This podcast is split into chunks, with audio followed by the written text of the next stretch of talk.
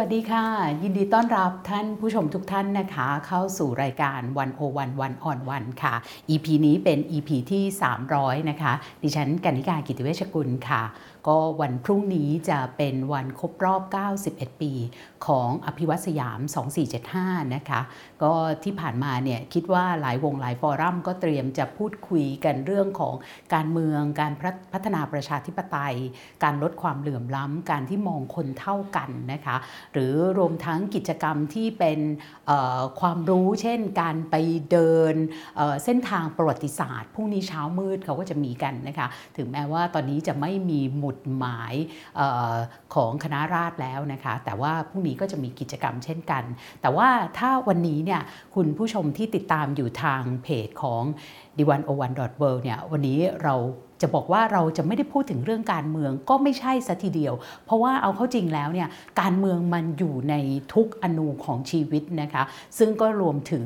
รสชาติ รสนิยม โภชนาการปลายลิ้นของเราด้วยนะคะ วันนี้วันโอวันวันออนวัน EP ที่ 300 เราได้รับเกียรติจากผู้ช่วยศาสตราจารย์ ดร ชาติชัยมุกสงนะคะ สวัสดีค่ะสวัสดีครับอาจารย์ชาติชายเป็นอาจารย์ประจำภาควิชาประวัติศาสตร์ คณะสังคมศาสตร์ มหาวิทยาลัยศรีนครินทรวิโรจน์นะคะ แล้วก็อาจารย์ยังเป็นผู้เขียนหนังสือประวัติศาสตร์ ที่ปลายลิ้นอาหารการกินในสังคมไทยหลัง 2475นั่นคิดว่าน่าสนใจมาก เพราะว่าคนจำนวนมากเวลามอง อภิวัตสยาม 2475 เราจะนึกถึงเรื่องการเมือง แต่เรื่องสังคมเราก็มองด้วยนะ แต่เราไม่ค่อยมองว่าเฮ้ยมันเกี่ยวกับเรื่องอาหารเรื่องเกี่ยวกับปลายลิ้นของเราด้วย อาจารย์ทำไมถึงเริ่มสนใจที่จะมามองประวัติศาสตร์ในมุมนี้อะคะครับคือเออเวลาเรามองประวัติศาสตร์การเมืองเนาะเรามักจะมองว่าเหตุการณ์ที่มันเปลี่ยนแปลงสมมติว่าการตั้งสภาได้ การตั้งนายก การสิ้นสุดของนายก เหล่านี้เนี่ยมันจะเป็นเหตุการณ์สำคัญในค่ะทางการเมืองที่เราที่เราอ่ารู้รู้สึกว่าเอ่อการเปลี่ยนแปลงมันจะขึ้นอยู่กับกับเอ่อการเกิดขึ้นของบุคคลสถาบัน หรือว่าอำนาจที่มันเป็นอำนาจทางการเมืองเหล่านี้ที่มันเอ่อเกิดขึ้นเอ่อสิ้นสุด หรือว่าเปลี่ยนมืออมเปลี่ยนขั้วอะไรต่างๆ เหล่านี้เนาะแต่ในทางการศึกษาประวัติศาสตร์เนี่ยไอการเปลี่ยนแปลงการเมืองแบบเนี้ยมันมันเป็นการเปลี่ยนแปลงระดับที่เรียกว่าเห็นในเห็นใน ฉากหน้าของปรากฏการณ์อืมหือซึ่งสิ่งที่เปลี่ยนแปลงใน ซึ่งมันพูดง่ายๆพรุ่งนี้จะเป็นนีนายกใหม่เนี่ยค่ะเราก็ยังกินข้าวอ่าจจะใช่เป็นข้าวจากที่หุงไว้เมื่อวานจริงใช่ไหมฮะจริงจริงอะก็คือเราก็ยังรู้สึกว่าเอ่ออะไรล่ะ ชีวิตของอ่าเราเนี่ยก็ยังต้องใช้อ่าของที่ซื้อมาเมื่อเดือนที่แล้ว ยังใช้เสื้อตัวเก่าอยู่อืมคือผมกำลังจะบอกว่า เวลาเรามองประวัติศาสตร์เนี่ยมันจะมีเรื่องของประวัติศาสตร์การเมือง เศรษฐกิจ สังคมวัฒนธรรมนักประวัติศาสตอืร์มเรามักจะจัดประวัติศาสตร์เป็นแบบนี้ค่ะฉะนั้นเนี่ยเวลาการเปลี่ยนแปลงของสังคมเนี่ยสิ่งเราเห็นอยู่เฉพาะหน้าหรือว่าที่เป็นเอ่อเอ่อฉากที่มันเห็นเหตุการณ์ของการเปลี่ยนแปลงทางการเมืองเนี่ยการเมืองการเปลี่ยนแปลงของเอ่อสถาบันทางการเมืองบุคคลบุคลากรทางการเมืองเหล่านี้มันเป็นสิ่งที่เอ่อเราจะเห็นได้ภาพได้อย่างชัดเจน แต่สิ่งที่ ลึกไปกว่านั้นก็คือเราเรียกว่า วัฒนธรรมของผู้คนอืมซึ่งอืมหืออันเนี้ยปัญหาใหญ่ของสังคมไทยเราเนี่ยคือเราเราเราเราไม่เราไม่มองว่าไอ้ว่าทำทางการเมืองเนี่ยมันเป็นสิ่งที่มันเป็นสิ่งที่สำคัญกว่าการอืมเปลี่ยนแปลงไอ้ไอ้ตรงอ่าสมมติว่าเรามีรัฐธรรมนูญมา 20 ฉบับอย่างนี้ใช่ไหมค่ะแต่ถามว่าว่าทำรัฐธรรมนูญฉบับว่าทำที่ทุกคนเชื่อในความเท่าเทียมกันเนี่ยมันมีไหมระหว่าง คนคนทั่วไปเนี่ยเชื่อในเหล่านี้ไหม ซึ่งอันเนี้ยมันสำคัญอืมกว่าสิ่งที่เขียนว่าประเทศนี้เป็นของรัษฎรทั้งหลาย อืมค่ะ คือคำที่เขียนไว้เนี่ยมันจะมีความหมายที่สถิตชั่วกาลปวสารแบบที่คณะรัษฎรต้องการ ก็ต่อเมื่อคนทุกคนเนี่ยทำต้องกันเชื่อจริงต้องเชื่อเชื่อต้องมีอืมต้องมีว่าทำความคิดการปฏิบัติในชีวิตประจำวัน เราจะไม่เดินแบบคอ คานเขาไปหาใครอืมอะไรอย่างนี้ซึ่งฝรั่งเขาก็จะแบบใช่ไหมเขาก็จะเขาก็จะตกใจเมื่อเราแบบโค้มลงไปคลานเขาไปหาเขาอะไรเงี้ยค่ะแต่ว่าเอ่อแต่ว่าสำหรับเอ่อครูแบบไทยๆอะไรเงี้ยอืมเราเราเราก็ชินเนาะเราก็ค่ะชินไอ้อย่างนี้เป็นต้นเนี่ยผมยกตัวอย่างอย่างนี้เป็นต้นแต่ว่ามันต้องอาจารย์นิธิใช้คำว่า รัฐธรรมนูญฉบับวัฒนธรรมของคนไทยเนี่ยมันไม่มีมันไม่มีในการกำกับว่า สิ่งนี้สิ่งนี้ไอความ ที่คุณปฏิบัติอย่างเนี้ยมันมันมันไม่ยอมรับกันไม่ได้นะ คุณทำแบบเอ่อพูดแบบดูถูก คนชาติพันธุ์อื่นล้อเลียนเขา แล้วมาออกทีวีเป็นตลกกันทั้งประเทศได้เป็นซีเป็นซีรีส์เป็นละครอะไรเงี้ยมันไม่น่าเป็นสิ่งที่ที่ยอมรับได้ ถ้าเราเชื่อว่าคนเท่ากันใช่ไหมฮะฉะนั้นเนี่ยอ่าในในการศึกษาประวัติศาสตร์ โดยเฉพาะใน ในฝรั่งเศสเนาะซึ่งมันมีข้อถกเถียงกันอย่างมากว่าเอ๊ะปฏิวัติฝรั่งเศสเนี่ยมันปฏิวัติไปแล้วเนี่ยทำไมมันถึงล้มเหลวทำไมมันถึงไม่สำเร็จอืมมันมันแล้วบางบางครั้งบางช่วงมันสำเร็จค่ะมันมีสถานต่าง ๆ ที่มันเกิดขึ้นและสำเร็จมันเกิดขึ้นจากอะไรทำไมเหตุการณ์ที่มันเปลี่ยนไปแล้วเอ่อแบบสิ้นสุดสถาบันเอ่อกษัตริกย์ษัตก็ริย์กลับมาแล้วก็อีกกลับมาอีกเอะไรอย่างนี้เป็นต้น ฉะนั้นเนี่ยอะไรกันแน่ที่เป็นเบื้องเหตุเบื้องหลังสำคัญหรือว่าเป็นสิ่งที่ กำหนดการเปลี่ยนแปลงของประวัติศาสตร์ที่สำคัญอืมฉะนั้นเนี่ยก็จะมีข้อถกเถียงตรงนี้กัน นักประวัติศาสตร์สังคมวัฒนธรรมก็จะเอ่อโดยเฉพาะสำนักอนาสคูลเนี่ยก็จะมาบอกว่าเนี่ยการเปลี่ยนแปลงทางการเมืองเนี่ยมันสำคัญอยู่ที่ว่าว่าธรรมของผู้คนเนี่ยมันเปลี่ยนไปหรือยังอืมอันนี้คือเบื้องคิดเบื้องหลังที่ผมไปมองว่า เอ๊ะ เวลาเกิดปฏิวัติ 2475 เนี่ยทำไมมันถึงไม่เป็นการปฏิวัติที่ถาวรค่ะมันเกิดอะไรขึ้น เพราะหรือเป็นเพราะว่าไม่สามารถเปลี่ยนอ่า ว่าทำความคิดชุดความคิดความเชื่อวิถีปฏิบัติของผู้คน ให้มันเป็นอืมประชาธิปไตยได้จริงอืมฮึหรือแล้วมันเกิดขึ้นได้ยังไง อันนี้คือคำคำถามที่ผมตั้งว่าผมจะไปดูตรงอาหาร ซึ่งมันก็เป็นส่วนหนึ่งของว่าทำการกินค่ะซึ่งพอไปดูแล้วก็ปรากฏว่าเป็นยังไงบ้างคะ เกิดการเปลี่ยนแปลงขึ้นจริงๆฮะคือจากก่อน2475 เนี่ยอาหารอาหารเนี่ยเป็นอาหารที่มีชนชั้น มีสถานะของผู้คนที่จะกินกับมันอืมแต่ว่าพอหลัง2475 ปั๊บเนี่ย อาหารคือการแสดงออกถึงความเท่าเทียม อาหารเป็นประชาธิปไตยเอออันนี้อันนี้ก็งั้นชัดเจนขอรายละเอียดของก่อน 2475 ก่อนเขากินอะไรกัน ชนชั้นมันต่างกันอหรขที่นาดเป็ชไหนนชั้นเนี่ยก็คืออาหารที่เอ่อเอาเอาเป็นว่าอาหารที่เอ่อสมมติว่าเราพูดถึงอาหารชาววังเนอะอาหารชาวค่ะวังนะฮะมันมีรสชาติรสชาติแบบหนึ่งหรือว่าเขาค่ะบอกว่าเอออาหารชาววังจะหวานเออมีรสชาติอ่าฮะหวานนำ แล้วก็ปรุงเนี่ยซับซ้อนปรุงยากใช้เวลานานอืมต้องใช้เบาไพร่จำนวนมากในการปรุง แล้วก็สำรับเนี่ยก็จะมีหลากหลายมีเครื่องหลายเคราก็จะเยอะครื่องเคราก็จะเยอะด้วยอะไรเงี้ยอือหือหายากราคาค่ะแพงหรูหราอือหืออย่างนี้ในอย่างนี้เป็นต้นนะครับ อันนี้ก็จะสัมพันธ์กับสถานะทางชนชั้นในในการที่ เพราะว่าในการอ่าปกครองในระบอบที่คนไม่เท่ากันเนี่ยคือในระบอบอ่าสมบูรณาญาสิทธิราชย์หรือว่าในระบอบราชาธิปไตยหรือในระบอบอ่าที่เราเรียกว่าเป็นอ่า จักรพรรดิราชาอะไรก็แล้วแต่นะค่ะก็คือการแสดงออกการที่จะทำให้เห็นว่าคนเนี่ยอ่าปกครองกันได้เนี่ยมันต้องอยู่มีสถานะทางชนชั้นที่ยอมรับในชนชั้นของตัวเองอืมรู้ตำรู้จักในตำแหน่งเองที่ชนชั้นฉะนั้นเนี่ยการกินเพื่อแสดงความแตกต่างทางชนชั้นเนี่ยมันเลยเป็นนกลไกสำคัญในการ ในการทำให้เห็นซึ่งอำนาจแล้วก็สิ่งที่มันเป็นในชีวิตประจำวันในว่าธรรม ของการปฏิบัติตัวค่ะซึ่งมันก็จะตั้งแต่การอ่ากินการอยู่การแต่งกาย ใส่เสื้อใส่ลายผ้าอย่างนี้ได้ไม่ได้อืมฮึคุณใช้เชี่ยนหมากเป็นเงินเป็นทองอืมได้หรือไม่ใช่ปะคุณใช้อืมเป็นโลหะอะไรได้แค่ไหน คุณจะคุณไม่เป็นพญาคุณจะไปซื้อขันน้ำพานทองอะไรอย่างนี้ก็อืมคือของทุกอย่างใช่ไหมโลกทุกทั้งโลกเนี่ยแม้แต่อาหารการกินเนี่ยก็มีการจัดให้มันอืมเหมาะสำหรับชนชั้นฉะนั้นเนี่ยด้วยเอ่อไอ้ การกินที่มันแสดงความแตกต่างทางชนชั้นเราเนี่ยโดยโดยเฉพาะในช่วงอาณานิคมอ่าที่อ่า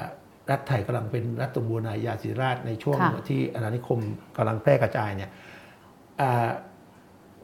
ชนชั้นนำสยามเนี่ยก็แสดงความแตกต่างทางชนชั้น โดยการกินอาหารที่มันต่างจากไพร่โดยเฉพาะเรื่องรสชาติถ้าเป็นว่ากันด้วยรสชาติก็คืออาใช้รสชาติความหวาน ซึ่งเป็นน้ำตาลมาจากอาณานิคมก็คือในชวา ที่เป็นน้ำที่ผลิตน้ำตาลใหญ่เนี่ยแล้วก็ก่อนหน้านี้เนี่ยรัชกาลที่ 3 เราผลิตน้ำตาลนะเราผลิตน้ำตาลส่งในในในในในตลาดโลก แต่พอเราเป็นเซ็นสัญญาบอริงปั๊บเนี่ยเรา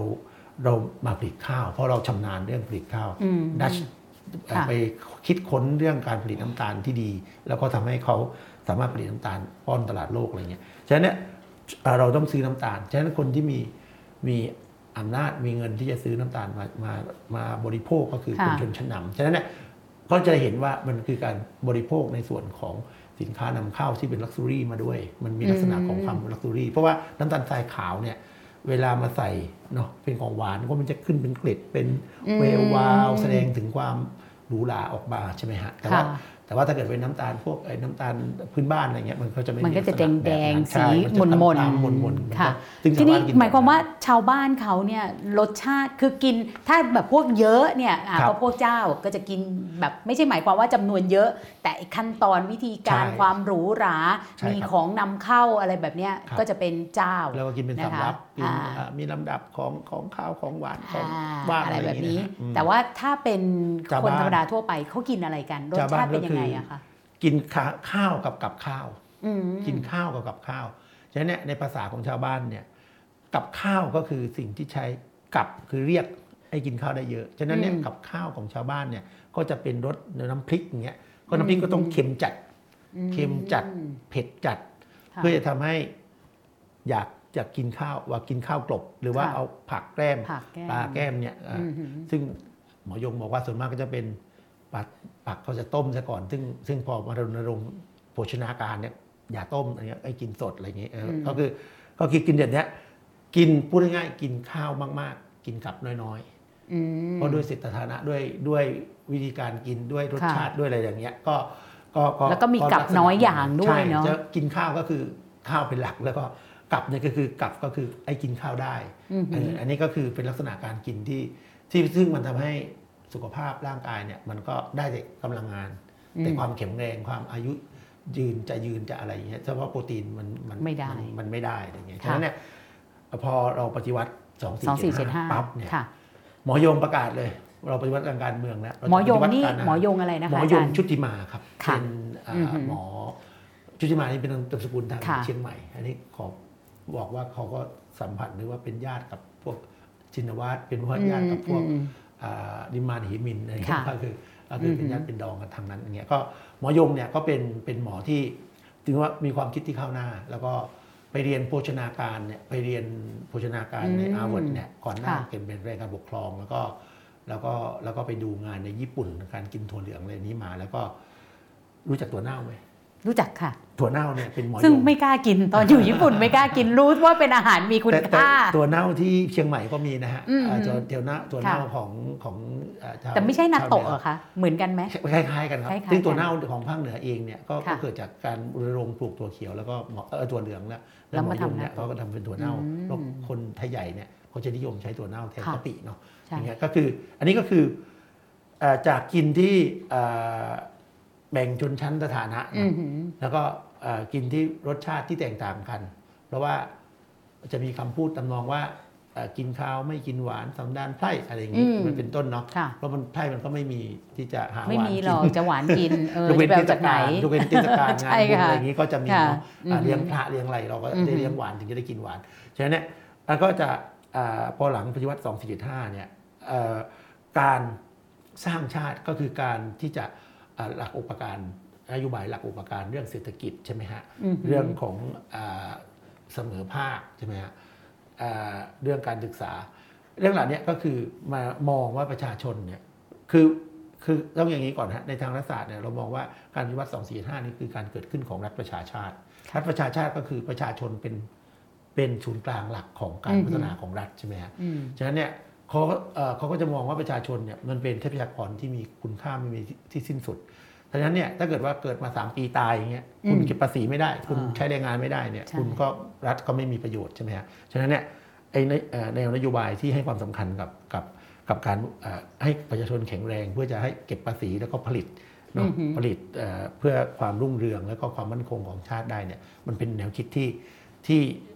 มาพร้อมกับการเกิดขึ้นของรัฐประชาชาติ การที่พัฒนาให้ประชาชนเนี่ยอยู่ดีกินดีฉะนั้นเนี่ย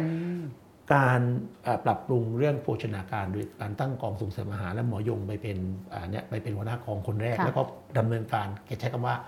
รับประกันได้อย่างแรงอ๋อใช้คำนี้ก็คือแบบว่าโฆษณาทั้งวิทยุ เขียนลงหนังสือพิมพ์ แล้วก็เอ่อไปปาตกถาไป อะไรต่างๆเนี่ยเอ่อทำทุกอย่างแล้วก็ทำพวกไอ้โปสเตอร์สุขศึกษาอะไรพวกเนี้ยก็คือกระจายความรู้นี้ออกไป ให้สังคมได้รับรู้ว่า กินที่ดีก็คือกินกินเพื่อเอ่อเอาธาตุอาหารเนี่ยที่เป็นตามหลักบริโภคศาสตร์หรือหลักโภชนาการเนี่ยให้ร่างกายอือหือแข็งแรง และชาติก็จะเอ่อเจริญรุ่งเรืองขึ้นจากการแข็งแรงของค่ะคนเหล่านี้ ซึ่งอันเนี้ยมันเป็นการเปลี่ยนแปลงการกินซึ่งแล้วอ่าก็เสนอเนาะอาหารที่ มันมีความเรียกว่าเอ่อทุกคนเนี่ยสามารถกินได้ง่าย ๆ แล้วก็มีความอ่าเป็นอาหารธรรมดาอืมซึ่งเมนูนี้คือก๋วยเตี๋ยวโอ้ก๋วยเตี๋ยวซึ่งก๋วยเตี๋ยวค่ะเนี่ยมันเป็นผลผลิตของนโยบายของคณะรัษฎรเรื่องเศรษฐกิจ ก็คือการส่งเสริมการปลูกสวนสวนครัวเลี้ยงสัตว์ค่ะเนาะแล้วก็นโยบายผู้จัดการเมื่อกี้อืมเนาะเอามาประนวกรวมกัน แล้วก็ค่ะนโยบายส่งเสริมให้คนไทยทำการค้าทำการค้าทำเครื่องชำ ทำอ่าทำอุตสาหกรรมในครัวเรือนน้ำปลาซีอิ๊วอะไรเงี้ยแล้วก็การทั้งหมดทั้งปวงเนี่ยมารวมเข้าในชามก๋วยเตี๋ยวก๋วยเตี๋ยวมีอะไรบ้าง มีหมูมีไก่มีมีตุ๊ผักเต้าหู้ด้วย มีผักเต้าหู้ด้วยเต้าหู้แล้วก็ผัมีเส้นกุ้งอ่าเส้นอ่ามีแป้ชาวงนาค่ะชาวนาถั่วงอกมค่ะอันนี้แล้วก็มีกุ้งแห้งค่ะใช่ไหมฮะมีถั่วลิสงอือหือมีซีอิ๊วมีน้ำปลานโยบายทั้งหมดเหล่าเนี้นโยบายปลูกสวนโคเลี้ยงสัตว์ส่งเสริมอุตสาหกรรม นโยบายเพื่อให้ประชาชนอ่าอ่าค้าขายเป็น แล้วก็รู้จักค้าขายก็คือขายก๋วยเตี๋ยวด้วยอือหือก็นโยบายเหล่านี้สร้างอาชีพเอ่อแล้วก็สร้างร่างอ่าสร้างโภชนาการ สร้างความแข็งแรงของร่างกายฉะนั้นก๋วยเตี๋ยวเนี่ยทำไมผมถึงบอกว่าก๋วยเตี๋ยวเป็นอาหารประชาธิปไตยอืมพี่คิดว่าเอ่อทำไมถึงเป็นอาหารประชาธิปไตยเพราะว่าก็พูดถึงการทำมันไม่ได้ยุ่งยากมากอ่านะหนึ่งก็คืออ่าการทำมันไม่ได้ก็ยุ่งยากอ่ใครทำก็คงจะได้ มีสูตรชัดเจนใช่ไหมเออมีน้ำซุปมีอะไรอย่างเงี้ยมีเอ่อเครื่องปรุง ถ้าเอามาใส่ใช่แล้วก็กินได้เลยเอามาใส่ไม่ต้องกินได้มีเลยไม่ต้องมีลำดับว่าเคี่ยวเท่าโน้นเท่านี้อะไรใช่ไหมเออหนึ่งใช่สองก็คือแล้วก็รสชาติเป็นยังไง รสชาติมันก็ไม่ไม่ได้ดุเด็ดเผ็ดมันมากเหมือนไอ้พวกกลางๆที่เออกลางกลางๆ แล้วก็กินหากินได้ง่ายด้วยใช่นะถ้าต่อครับมาเนี่ยครับค่ะ และที่สำคัญคือเราปรุงเองได้อื เรามีเสรีภาพ มีเสรีมีภาเสพรีภาพที่จะใส่เค็มใส่หวานใส่ใส่อะไรของเราเองได้อ่าใช่ไหมซึ่งอันเนี้ยอือหือผมเข้าใจว่าไม่ว่าจะเป็นอาหารญี่ปุ่นที่คล้ายๆก๋วยเตี๋ยวเนี่ยเขาก็ไม่อนุญาตให้ปรุงเท่ากับก๋วยโอ้เตี๋ยวไม่นะอนุญาตใช่ไหมไม่อนุญาตใช่ไหมฮะอันแล้วเนี้ยไปขอให้เค็มน้อยลงหรือเค็มมากขึ้นใช่ก็หไม่ได้เขาไม่ได้ใช่ไหมซึ่งจะต่างอันเนี้ยจากอันก๋วยเนี้ยเตี๋ยวอันไทเนี้ยยอันอันเนี้ยค่ะ อันเนี้ยผมเลยมองว่าเออก๋วยเตี๋ยวเนี่ยมันเป็นมันเป็นอาหารของไอ้สมัยประชาธิปไตยโดยแท้จริง เพราะว่าอือหือเพราะว่าทั้งวิธีการปรุงการเอ่อสร้างนโยบายทั้งหมดเอ่อเรียกว่าค่ะเรื่องโภชนาการเรื่องปลูกสวนครัวเลี้ยงสัตว์เรื่องเศรษฐกิจเรื่องอุตสาหกรรมต่างๆเนี่ยโดยเฉพาะใส่น้ำตาลด้วยนะน้ำตาลมาปรุงด้วยแล้วนี่คนก็จะงงมากว่าน้ำตาลเราเนี่ยมีน้ำตาลเป็นเป็นแก้วๆเลยให้ตักมีอยู่ในพวงพริกอะไรเงี้ยเออไม่อย่างไม่ยั้งนี่คุณญี่ปุ่นตกใจมากใช่ไหมเวลามาเมืองไทยอื มเออมันเป็นไปได้ยังไงทำไมน้ำตาลแบบไม่ใส่คอนเทนเนอร์อะไรเลยอะไรเงี้ยฉะนั้นเนี่ยอันนี้ก็คือเป็นสิ่งที่เรียกว่าจากการกินที่มีชนชั้นเนาะการกินที่อาหารที่มันมีความแบบว่าซับซ้อนหรูหราของชนอือหือของชนชั้นสูง ซึ่งมันจะต้องแตกต่างจากชนชั้นล่างเนาะเพราะการกินคือการแสดงออกต้องความแตกต่างทางชนชั้น มาเป็นการกินในระบอบประชาธิปไตยเนี่ยคุณต้องกินในสิ่งที่เหมือนเหมือนๆกัน แล้วก็คล้าย ๆ กัน กินสิ่งที่ง่ายอือหือๆปรุงไม่ซับซ้อน แต่ใช้วัตถุดิบที่ เราผลิตเราเอ่อสามารถสร้างอนามัยให้ร่างกายก็คืออมสร้างความเจริญไอ้แข็งแรงให้ร่างกายมีโภชนาการครบ อันนี้เป็นการกินแบบใหม่ อันนี้อืมอันนี้ก็คือเอ่อเอ่ออันนี้ก็คือเรียกว่าการกินเนี่ยมันก็จะเปลี่ยนเนอะอืมซึ่งไม่ใช่เฉพาะเมนูก๋วยเตี๋ยวฮะมันมีเมนูอย่างอื่นอีกไหมคะอ่าที่ง่ายๆคนทั่วไป ง่าย ๆเลยครับเอ่อหลังๆเนี่ยผมมาดูเรื่องข้าวกับแกง คนไทยค่ะต้องกินข้าวกับแกงเนาะใช่ใช่ค่ะอันหนึ่งเนี่ยที่เราแบบ ไม่เคยนึกถึงเลยคือเรื่องของการหุงข้าวเช็ดน้ำไม่เช็ดน้ำอ่าสมัยก่อนต้องเช็ดน้ำใช่ค่ะครับเอ่อสมัยก่อนเนี่ยคนไทยหุงข้าวเช็ดน้ำเนาะค่ะแล้วก็เอ่อคนที่รณรงค์เรื่องเอ่อหุงข้าวไม่เช็ดน้ำเนี่ยน่าสนใจมากคือพระยานุมานราชทน โอ้พระยานุมานราชทนค่ะเขียนเลยว่า เนี่ยหุงข้าวเช็ดน้ำเนี่ยเราเนี่ยเอาของที่ดีที่สุดเนี่ยให้หมามันกินเออหมามันเลยแข็งแรง ให้เราเรานี่ก็เลยไม่ได้แข็งแรงหมอเอ่อพยานุมานนี่แบบพูดแบบว่าเอ่อเปรียบเทียบอย่างแสบสันเลยที่ที่เขาบอกว่าต้องเอ่อการครัวสมัยใหม่เนี่ยมันต้องหุงข้าวเช็ดน้ำคนอย่างพยานุมานราชทนที่เอิ้นเป็นรองอธิบดีกรมศิลปากรซึ่งซึ่งต่อมาค่ะก็เป็นอธิบดีเนาะต้องมารณรงค์เรื่องนี้ด้วยตัวเองรณรงค์เรื่องหุงข้าวเช็ดอ่าเช็ดน้ำเพราะว่าแสดงว่าหุงข้าวเช็ดน้ำคือค่ะการรักษาวิตามินในข้าว ซึ่งนี่ก็คือการเปลี่ยนแปลงของการแค่หุงข้าวใช่ไหมอืมซึ่งอะต่อมาเนี่ยเมื่ออเมริกันเข้ามาเนี่ยในการส่งเสริมโภชนาการเนี่ยอเมริกันต้องเอาผู้เชี่ยวชาญเนี่ยต้องออกไปเรียกว่าเป็นข้าอากรเนาะค่ะนักที่คนที่เรียนคหกรรมศาสตร์มาเนี่ย ก็เป็นแนะนำให้ชาวบ้านเนี่ยหุงข้าวแบบเช็ดน้ำแต่ปัญหาแบบเนี้ยไม่เช็ดน้ำแบบไม่เช็ดออน้ำแบบไม่ใช่เช็ดแบบไม่เช็ดน้ำน้ำก็คือค่ะคือหุงแบบไม่รินข้าวทิ้งเออไม่รินใช่ไม่น้ำได้ข้าวทิ้งน้ำข้าวทิ้งฉะนั้นเนี่ยมันจะมีเสียคนโบราณจะบอกว่าเนี่ย ไม่ได้กินนมหรอกโตมาเนี่ยได้กินแต่น้ำข้าวใช่ไหมอืมฉะนั้นเนี่ยค่ะคนที่บอกว่าได้กินน้ำข้าวเนี่ยคือยังหุงข้าวแบบแบบเช็ดน้ำเช็ดอยู่น้ำอยู่อ่าซึ่งอืมซึ่งเนี่ยการรณรงค์ตั้งแต่หลัง 2475 เมื่อตั้งกองส่งเสริมอาหารเนี่ยแค่หุงข้าวเนี่ยก็รณรงค์ให้ให้ให้หุงข้าวแบบแบบเช็ดน้ำแล้วก็มันเห็นอย่างหนึ่งก็คือว่าเอ่อหลังเปลี่ยนแปลงการปกครองเนี่ยเขาใส่ใจว่าราษฎรเนี่ยกินอะไรเข้าไปแล้วมีประโยชน์กับร่างกาย ใช่ครับ แค่ไหนแบบนั้นใช่ไหมใช่คะครับม ก็คืออ่าอ่าในการสร้างชาติอันหนึ่งเนี่ยในก็ค่ะซึ่งมันอยู่ในการตั้งกระทรวงสาธารณสุขเลยว่าเขาไม่ได้ต้องการพลเมืองที่ออดออดแอดแอดขี้โรคแล้วอือหือเอ่อเกิดมากตายตายมากหรือว่าเกิดมาแล้วตายเร็วอะไรเงี้ยแต่เขาต้องการพลเมืองที่แข็งแรง แล้วก็ต้องการที่จะให้พลเมืองเหล่านี้ช่วยกันสร้างชาติค่ะฉะนั้นเนี่ยด้วยด้วยด้วยแนวคิดอันนี้เนี่ยก็เลยต้องสร้างให้พลเมืองเนี่ยมันมีอือหือความแข็งแรงก็ไม่เฉพาะแค่กินนะออกค่ะกำลังกาย การพักผ่อนอืมหย่อนใจเนี่ยการมีสนามกีฬา ซึ่งอาจารย์จาตรีเนี่ยจะทำเรื่องการเปิดพื้นที่มีสนามกีฬามีที่ให้วิ่งวิ่งพวกเราก็ที่จะบอกว่าชอบไปวิ่งชอบไปเตะฟุตบอลเนี่ยค่ะถ้าไม่มีที่ให้ใช่ไหมเราก็จะอืมไม่ไม่มีโอกาสใช่ไหมอืมก่อนหน้า อาจารย์จะเอ่อผมเคยฟังอาจารย์จาตรีแกบอกว่าก่อนหน้าเปลี่ยนแปลงการปกครองเนี่ยพื้นที่สาธารณะสำหรับทำกิจกรรมเล่นกีฬาพวกเนี้ยแทบไม่มีเลย แต่เมื่อมีโครงการที่จะสร้างสวนสาธารณะสร้างสนามกีฬาระดับ ระดับจังหวัดอะไรขึ้นมาเนี่ยสเตเดียมอะไรต่างๆเนี่ยมันทำให้คนไทยเนี่ยมีพื้นที่ในการทำให้ร่างกายแข็งแรงโดยการออกกำลังกายอืมด้วยการพักผ่อนให้เป็นเวลากินอาหารให้เป็นมื้อ การอ่าแปลงฟัน อันนี้ก็นี่ก็อยู่ในรัฐนิยมนะพอพอนึกภาพออกว่ามันเหมือนมองคนเป็นเป็นเป็นคนมากขึ้น เป็นเป้าหมายของการพัฒนาให้อืมเพื่อเพื่อประเทศเนี่ยผมเรียกว่าการกินอะไรเงี้ยเป็นกินเพื่อชาติอืม จากกินเพื่ออยู่มาสู่กินเพื่อชาติอะไรเงี้อืยมสมัยก่อนคนเราเชื่อในพุทธศาสนาเนาะเอ่อร่างกายมันไม่ใช่ของไม่ใช่เที่ยงของแท้เอออ่าฉะนั้นเรากินเนี่ยเราเพื่ออยู่แล้วก็ปฏิบัติธรรมแล้วบรรลุธรรมไม่ได้ใช่ไหมอันนี้คือคืออุดมคติเนาะค่ะเออแต่ว่าคนไม่ถึงขนาดนั้นแต่หมายความว่าอือหือเวลาเวลามองเรื่องเนี้ยมันก็จะมองโดยภาษาของพระหน่อยอะไรเงี้ยแต่ว่าพอเป็นรัฐสมัยใหม่อือหืเนี่ยอไม่ใช่แล้วคุณต้องค่ะกินให้แข็งแรง แล้วก็ร่างกายแข็งแรงของคุณเนี่ยมันทำให้รัฐได้ทหารที่แข็งแรงป้องกันประเทศ สองก็คือรัฐก็ได้คนที่แข็งแรงในการที่พัฒนาเศรษฐกิจสังคพัฒมนาเศรษฐกิจพูดง่ายๆถ้าเราตายตอนอายุ 30เนี่ยอืมเราก็ได้เสียภาษีแค่ 30 ปีใช่ไหมค่ะแต่ถ้าเราตายอายุ 60 เราเสียค่ะภาษีไปถึง 60 ปีค่ะรัฐมันได้ประโยชน์ต่างกันมหาศาลนะฮะซึ่งก็รวมถึงที่เมื่อก่อนที่อาจารย์บอกว่ากินข้าวเยอะเนอะจะให้ครับเค็มเนอะได้เพื่อจะได้ใช่มีแรงไปทำงานอะไรใช่อย่างเงี้ยแต่ไม่ได้ร่างกายไม่ได้ไม่ได้แข็งแรงเอ่อไม่ได้แข็งแรงจริงไม่ได้ก็เปลี่ยนด้วยใช่ครับก็คือเกียรติให้มันมีโดยเฉพาะ การกินตามหลักโภชนาการใหม่ที่ที่อ่านำเสนอเอ่อการกินตามธาตุเคมีที่เป็นอืมโปรตีน กินอ่าแป้งเนาะแป้งเออคาร์โบไฮเดรตน้ำตาลนะคะที่เป็นคาร์โบไฮเดรตแล้วก็อืมเกลือแร่ไขมัน แล้วก็อืมมีน้ำด้วย ตอนนั้นยังมีน้ำยังมีหกยังมีหกหกเอ่อนั่นหอกยู่ส่วนหกส่วนอ่าแต่อันนี้ก็คือหมายความว่าพอเปลี่ยนการกินอย่างนี้ปั๊บเนี่ยอ่ามันทำให้พูดง่ายๆก็คือประชาชนเนี่ยก็ก็เป็นอ่า เป้าหมายในการพัฒนาเนาะของของรัฐโดยแท้จริง แล้วก็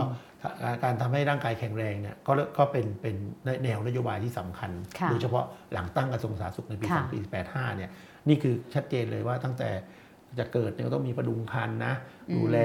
แม่และเด็กก่อน แล้วก็พอเกิดมาเนี่ยก็ต้องกินยังไงให้ร่างกายสมส่วนอะไรยังไง แล้วก็พอเป็นคนชราก็มีสถานสงเคราะห์ก็จะก็คือทำทั้งระบบแล้วก็ ดูแลมีประรัชาฐชนเวชทั้งกรระรมบบด้วยใช่ไหมคะใช่ที่คดูรับแลอันนี้ก็เป็นสิ่งที่เราเรียกว่าสุขภาพเราเรียกกันว่ารัฐเวชกรรมคือดูแลสุขภาพไม่ไม่ให้คนเนี่ยอ่าสุขภาพไม่ดีแล้วก็ตายเร็วอะไรอย่างเงี้ยครับผมอืมค่ะ แวะนิดนึงอาจารย์คะ ในขณะที่ประชาชนคนธรรมดาเนี่ยอ่าเริ่มถูกรัฐมองว่าครับเป็นกำลังสำคัญในการพัฒนาเป็นศูนย์กลางของครับการพัฒนา แล้วพวกบรรดาเจ้า หรือว่าคนชั้นสูงเขากินอะไรกันนะคะตอนเขาเปลี่ยนไหมเวลานั้นแหละครับหลัง 2475 หลัง 2 4 5เปลี่ยนดีครับ เพราะว่าวังวังที่เคยเป็นอ่ามีจำนวนคนก็ไปชะอ่าเรียกอะไรมีกำลังคนที่ที่เข้าไปคือในวังเนี่ยมันเป็นโรงเรียนสำหรับ ทำอาหารสำหรับผู้หญิงนะสมัยก่อนอืมอืมฉะนั้นอย่างใช่ใช่อย่างเราไปดูบันทึกของหม่อมหลวงเนื่องที่อยู่วังสุนันทาค่ะเนี่ยพวกกุลักมากดีหรือว่าลูกขุนนางเนี่ยเขาจะส่งเข้าวัง เพราะว่าผู้หญิงไม่ต้องเรียนวิชาการเยอะไม่ต้องเรียนวิชาอือหือความรู้เยอะเรียนวิชา เรียกว่าปฏิปฏิบัติอือหือที่บ้านเนาะปฏิบัติค่ะกับสามีปฏิบัติลูกอย่างเงี้ยก็คือเป็นเหมือนผู้หญิงก็ต้องจองจำอยู่ในครัว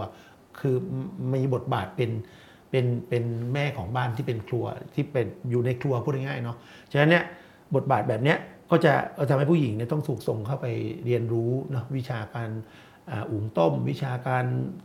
เย็บปักถักร้อยการอะไรต่างๆเหล่านี้ซึ่งก็เป็นเรียกว่าเป็นกุลสตรีเนาะของของสมัยของสมัยก่อนหน้าเปลี่ยนแปลงการปกครอง แต่เมื่อเปลี่ยนแปลงการปกครองเนี่ยซึ่ง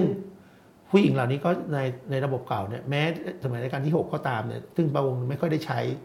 ผู้หญิงเหล่านี้มาทำงานให้กับราชสำนักสักเท่าไหร่ใช่ไหมแต่แต่ก็ต้องมีเบี้ยหวัดของ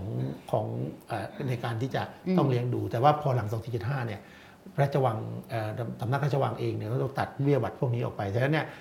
คนที่เคยอยู่ในระบบเก่าเนี่ยก็ต้องออกมาเป็นแม่ค้าศักดินาอืมเป็นแม่ค้าศักดินาถ้าเราดูแม่พลอยนี่เพื่อนแม่พลอยยังขายน้ำพริกเลยนะคะ ใช่ใช่อ่าใช่ค่ะเออเออใช่ก็คือทุกคนก็ ไม่ไม่ไม่มีคนอุปถัมภ์หมายว่าอืมไม่มีไม่มีผู้อุปถัมภ์แล้วก็ต้องดูแลตัวเองค่ะดังนั้นคนที่เคยที่มีความรู้อย่างหม่อมหลวงเนื่องเนี่ยเขาก็ไปเรียนแล้วเป็นครูแล้วก็เขาเขามีความรู้ออกมาแล้วก็ไปไปเอ่อสามารถเป็นครูได้ ก็สามารถประกอบอาชีพของผู้หญิงเอ่อของอย่างอื่นไม่ได้ไม่ต้องจองจำอยู่ที่ครัวใช่ไหมแต่ว่าแต่ว่าคนจำนวนมากที่มีเฉพาะความรู้แบบเนี่ยแบบแบบเรื่องอาหารเรื่องการครัวเนี่ยก็ออกมาเปิดร้านอาหารอืมออกมาเปิดร้านอาหาร แล้วก็ การกินของชนชั้นนำเนี่ยก็ก็ค่อนข้างที่จะในช่วงที่คณะรัษฎรเนี่ยมีอำนาจในการในในการออยู่เนี่ยในการนำพาหรือสร้างนโยบายด้านการกินด้านอะไรต่างๆเนี่ยก็ทำให้เรื่องการกินเนี่ยมันเป็นมันมันมันจะไม่มีลักษณะของเรียกเรียกว่าการกินที่แตกต่างที่เป็นอาหารชาววังมากออย่างปรากฏชัด แม้จะมีการพิมพ์เนาะพวกตำราอาหารขึ้นมาเพื่อเพื่อ เพื่อให้ให้เห็นว่าเออมันก็มีแต่ว่ามันก็ต้องพยายามปรับที่ให้กับคนชนกลางทั่วไปเนี่ยจะสามารถที่จะเอาอาหารพวกนั้นเนี่ยไปสามารถที่จะไปกินหรือว่าไปกินตามร้านที่เอ่อแม่ค้าที่เป็นชาววังเปิดอะไรมากขึ้น ก็คือไม่ได้อืมไม่ได้มีลักษณะของการสร้างความแตกต่างอีกต่อไปอืมแต่เรื่องนี้เนี่ยมันไม่ได้เป็นอย่างนี้มาโดยตลอด เพราะอย่างที่ผมบอกเนาะวัฒนธรรมเนี่ยมันเป็นกระบวนการต่อรองของคนในใช่สังคมแล้วก็คือการเปลี่ยนของมันเนี่ย มันเปลี่ยนเมื่อคนเนี่ยคิดเปลี่ยน พอคนเราพอคนเราคิดเปลี่ยนเนี่ยการกระทำมันก็จะเปลี่ยนตามค่ะฉะนั้นเนี่ยพอหลังจากอ่าพูดง่ายๆการเกิดขึ้นของแม่พลอยที่พิกาอืมบอกเนี่ยมันคือจุดเปลี่ยนที่สำคัญก็คือรัฐประหาร 2490 เมื่ออำนาจการเมืองเนี่ยมันหมุนกลับไป ใช่กลับไปอยู่ในมือฝั่งเจ้าใช่อะครับพูดอย่างนี้แล้วกันพูดง่ายๆใช่ค่ะฉะนั้นเนี่ยอ่าว่าธรรมของฝ่ายเจ้าเนี่ยก็จะขึ้นขึ้นมาอีกมาในสังคม แล้วก็ได้รับการโปรโมท อันนี้อย่างอย่างหน้าเอ่ออย่างเรียกว่าเป็นเอดบังเอิญหรือไม่ไม่แต่ว่าเดี๋ยวนี้เราศึกษากันว่าไม่เป็นเอดบังเอิญแล้วอืมก็คือหมายความว่าสหรัฐอเมริกาเองเนี่ยซึ่งเอาอ่าโภชนาการใหม่แบบอืมสหรัฐที่มีอาหารหลักห้าหมู่มาโปรโมทเนี่ยค่ะก็มาโปรโมทร่วมกับอาหารที่เป็นอาหารชนชั้นนำเพื่อสร้างความเป็นอาหารไทยขึ้นมาเหรอคะครับอันนี้เช่นก็คือออะไรบ้างอะคะก็อาคืจาอรย์อ่าเมื่อมีการสถาปนา ไอ้สิ่งที่เราเรียกว่าประชาธิปไตยแบบไทยอืมใช่ไหมแบบในทศในช่วงของสมเด็จธนรัตน์อย่างเงี้ยในในสมัยจอมพลปเนี่ยก็เริ่มที่จะมีแม่พลอยขึ้นมาแข่ง คือมีแม่พลอยขึ้นมาในทางว่าธรรมที่จะให้เห็นว่าเออคนที่เป็นอ่าคือรักประมนามเอ่ออะไรอ่าเงี้ยประนามพวกการเปลี่ยนแปลงการปกใช่ครองนั่นก็เอคืงก็คืออาพวกหัวหัวใหม่อะไรค่ะเงี้ยค่ะแล้วก๋วยเตี๋ยวเนี่ยค่ะพอเพิ่มเนี่ยก็ด่าก๋วยเตี๋ยวว่าเป็นอืมแบบแค่ท่านผู้นำอยากเล่นอย่างเงี้ยอืมแต่จริงๆแล้ว ผมใช้ข้อมูลแล้วก็หลักฐานในสมร่วมสมัยว่าจบนปอจริงจังมาก ตามทุกตามในคอรมอทุกครั้งในการประชุม แล้วก็ที่สำคัญนะ พอท่านหมดหมดอ่าอะไรบทอำนาจยุคแรกเนาะอืมก็โอเค ก็การเอ่อก๋วยเตี๋ยวเหมือนจะล้างลาไป แต่ว่าพอท่านกลับมาอีกครั้งหนึ่งอะในปี 2491 ยังมีค่ะหนังสือว่าท่านยังตามเรื่องก๋วยเตี๋ยวอยู่อืม ยังไม่ตามเรื่องเรื่องที่ท่านทำไว้แสดงว่าไม่ใช่เรื่องเล่นอืมคือเรื่องที่ท่านอยากต้องการที่จะต้องการอาจจะให้เกิดการเปลี่ยนแปลงในการกิน แต่ว่าค่ะมันก็ไม่ได้มีตำราอาหาร หรือว่าเอ่ออันอื่นที่ตามมาอย่างเด่นชัดเนาะอย่างเมื่อกี้ผมพูดถึงข้าว แกงก็ไม่มีค่ะแกงแกงเนี่ยก็พยายามที่จะปรับบ้าง แต่ว่ามันไม่มีถึงขั้นที่ไอสภาว่าทำฝ่ายหญิงเนี่ยก็พยายามนำเสนอแกงที่มันทำแบบสั้นลงไม่ซับซ้อนอะไรเงี้ยแต่ว่าอืมอันเนี้ยก็ ก็ก็ก็ไม่ไม่ได้มันไม่จีได้รังง่ายขนาดนั้นไม่ได้จีรังค่ะไม่ไม่ได้เกิดขึ้นจริงๆฉะนั้นการกลับมาของวัฒนธรรมเจ้าอืมซึ่งรุกในทางวัฒนธรรมก่อนก่อนค่ะการเมือง ฉะนั้นเนยเราจะเห็นว่า 2490 เนี่ยงานอย่างสี่แผ่นดินใช่ไหมอืมงานอย่างสี่แผ่นดินหรือไม่ก็พระราชพิธีต่างๆเนี่ยเริ่มปรากฏขึ้น เพื่อเพื่อให้เห็นถึงความสืบเนื่องของวัฒนธรรมอืมอ่าที่มันเกี่ยวที่เรียกว่าวัฒนธรรมไทย ซึ่งอันเนี้ยก็จะเป็นแกนกลางของการต่อสู้กับคอมมิวนิสต์ค่ะ ในปีในในทศวรรษ 2500 ในสมัยสฤษดิ์ก็คือใช้ความเป็นไทยเหล่านี้เนี่ยในการในการต่อสู้กับเอ่อคอมมิวนิสต์ซึ่งก็คือในตอนนั้นเนี่ยก็คือสงครามเย็นใช่ไหมอืมแล้วก็ทางคอมมิวนิสต์ภายนอกภายในโดยเฉพาะคอมมิวนิสต์ภายในอะไรอย่างเงี้ยฉะนั้นค่ะเนี่ยไอ้ความเป็นอาหารไทยเหล่านี้เนี่ยก็ถูกยกขึ้นมา แล้วก็มันกลายมาเป็นกรอบของความคิดเรื่องอาหารและความเป็นไทยจนมาจนถึงปัจจุบัน ซึ่งมันเป็นสิ่งที่ยังยังมันยังเป็นเรียกว่าเป็น อำนาจนำที่สำคัญอืมก็คือหมายความว่าเอ่อคำถามคือว่าทำไมเวลาเรานึกถึงอาหารไทยเนี่ย เราไม่นึกถึงอาหารที่เรากินที่บ้านอืมทั้งที่ว่าเราก็เป็นคนไทยไม่ใช่เหรอแต่ทำไมเราไม่ไม่รู้สึกว่าเอ๊ะอาหารที่เรากินที่บ้านทุกวันอย่างผมกินแกงส้มทุกวันอะไรเงี้ยหรือว่าค่ะเอ่อเมื่อกี้คุยกับน้องเนยนี่เขากินน้ำพริกอ่องอะไรเงี้ยค่ะเขาเขาชอบน้ำพริกอ่องที่สุดอะไรเงี้ยทำไมอืมทำไมแบบที่เราชอบแบบเนี้ยถึงไม่ถูกมองว่าเป็นอาหารไทย เพราะว่า ความเป็นอาหารไทยมันถูกนิยามขึ้นมาในยุคยุคเอ่อสงครามเย็นที่เป็นอาหารของชนชั้นสูงโดยเฉพาะอาหารที่เป็นชาวอ่าสำหรับชาววังแบบแบบอ่ากาผีเรื่องข้าวหวานอืมอ่าเราก็แล้วก็โยงไปว่าต้องสมัยรอห้าอะไรอ่าแม่ล้ครัวหัวป่าในอะไรในแบบตำรับนี้แม่ใช่ไหคมรัวหัวป่าคะทั้งที่ว่าตำรับแม่ครัวหัวป่าหลายอันก็กินเก้งนะกินเออกินอะไรที่ ที่พิสดารนะอืมอะไรเงี้ยเออก็ต้องค่ะก็แต่ว่าก็เลือกเอาเลือกสรรในสิ่งที่อืมที่อ่าคิดว่ามันเป็นของชนชั้นนำของชนชาววังอะไรเงี้ยแล้วก็ออกมานำเสนอให้มีความเป็นไทยแล้วก็คิดว่าแล้วก็เป็นสูตรคือยึดของกลุ่มอาหารไทยการอธิบายเรื่องอาหารไทยใช่ครับก็คือโดยเอาวัฒนธรรมของชนใช่ชั้นนำถูกต้องครับ ถ้าแบบนี้เนี่ย เราเทียบกับเรื่องการเมืองคือนึกถึงหนังสือครับเอ่อขุนศึกศักดินาพญาอินทรีย์ครัเนาะบผมมันก็จะเป็นช่วงเดียวกันใช่ไหมคะใช่ครับถูกที่ต้องสหรัฐอเมริกาเนี่ยใช่มีอิทธิพลใช่แล้วเขาก็มามีอิทธิพลกับการนิยามอาหารอาหารไทยด้วย ใช่ครับโอ้โหก็คือมันเป็นซีรีส์ที่บอกแล้วผมมาดูเรื่องอาหาร เพราะว่ามันเป็นค่ะสนามที่สำคัญในการที่อือหือมีการต่อรองกันแบบนี้ ที่สำคัญแต่แต่ที่สำคัญนะเขาก็ไม่ได้ทำแบบอาหารไทยแบบแบบโบราณตรงเป๊ะค่ะแต่เป็นอาหารไทยที่มีโภชนาการใหม่อืม เข้ามาต้องต้องปรุงตามหลักโภชนาการแล้วนะมีความ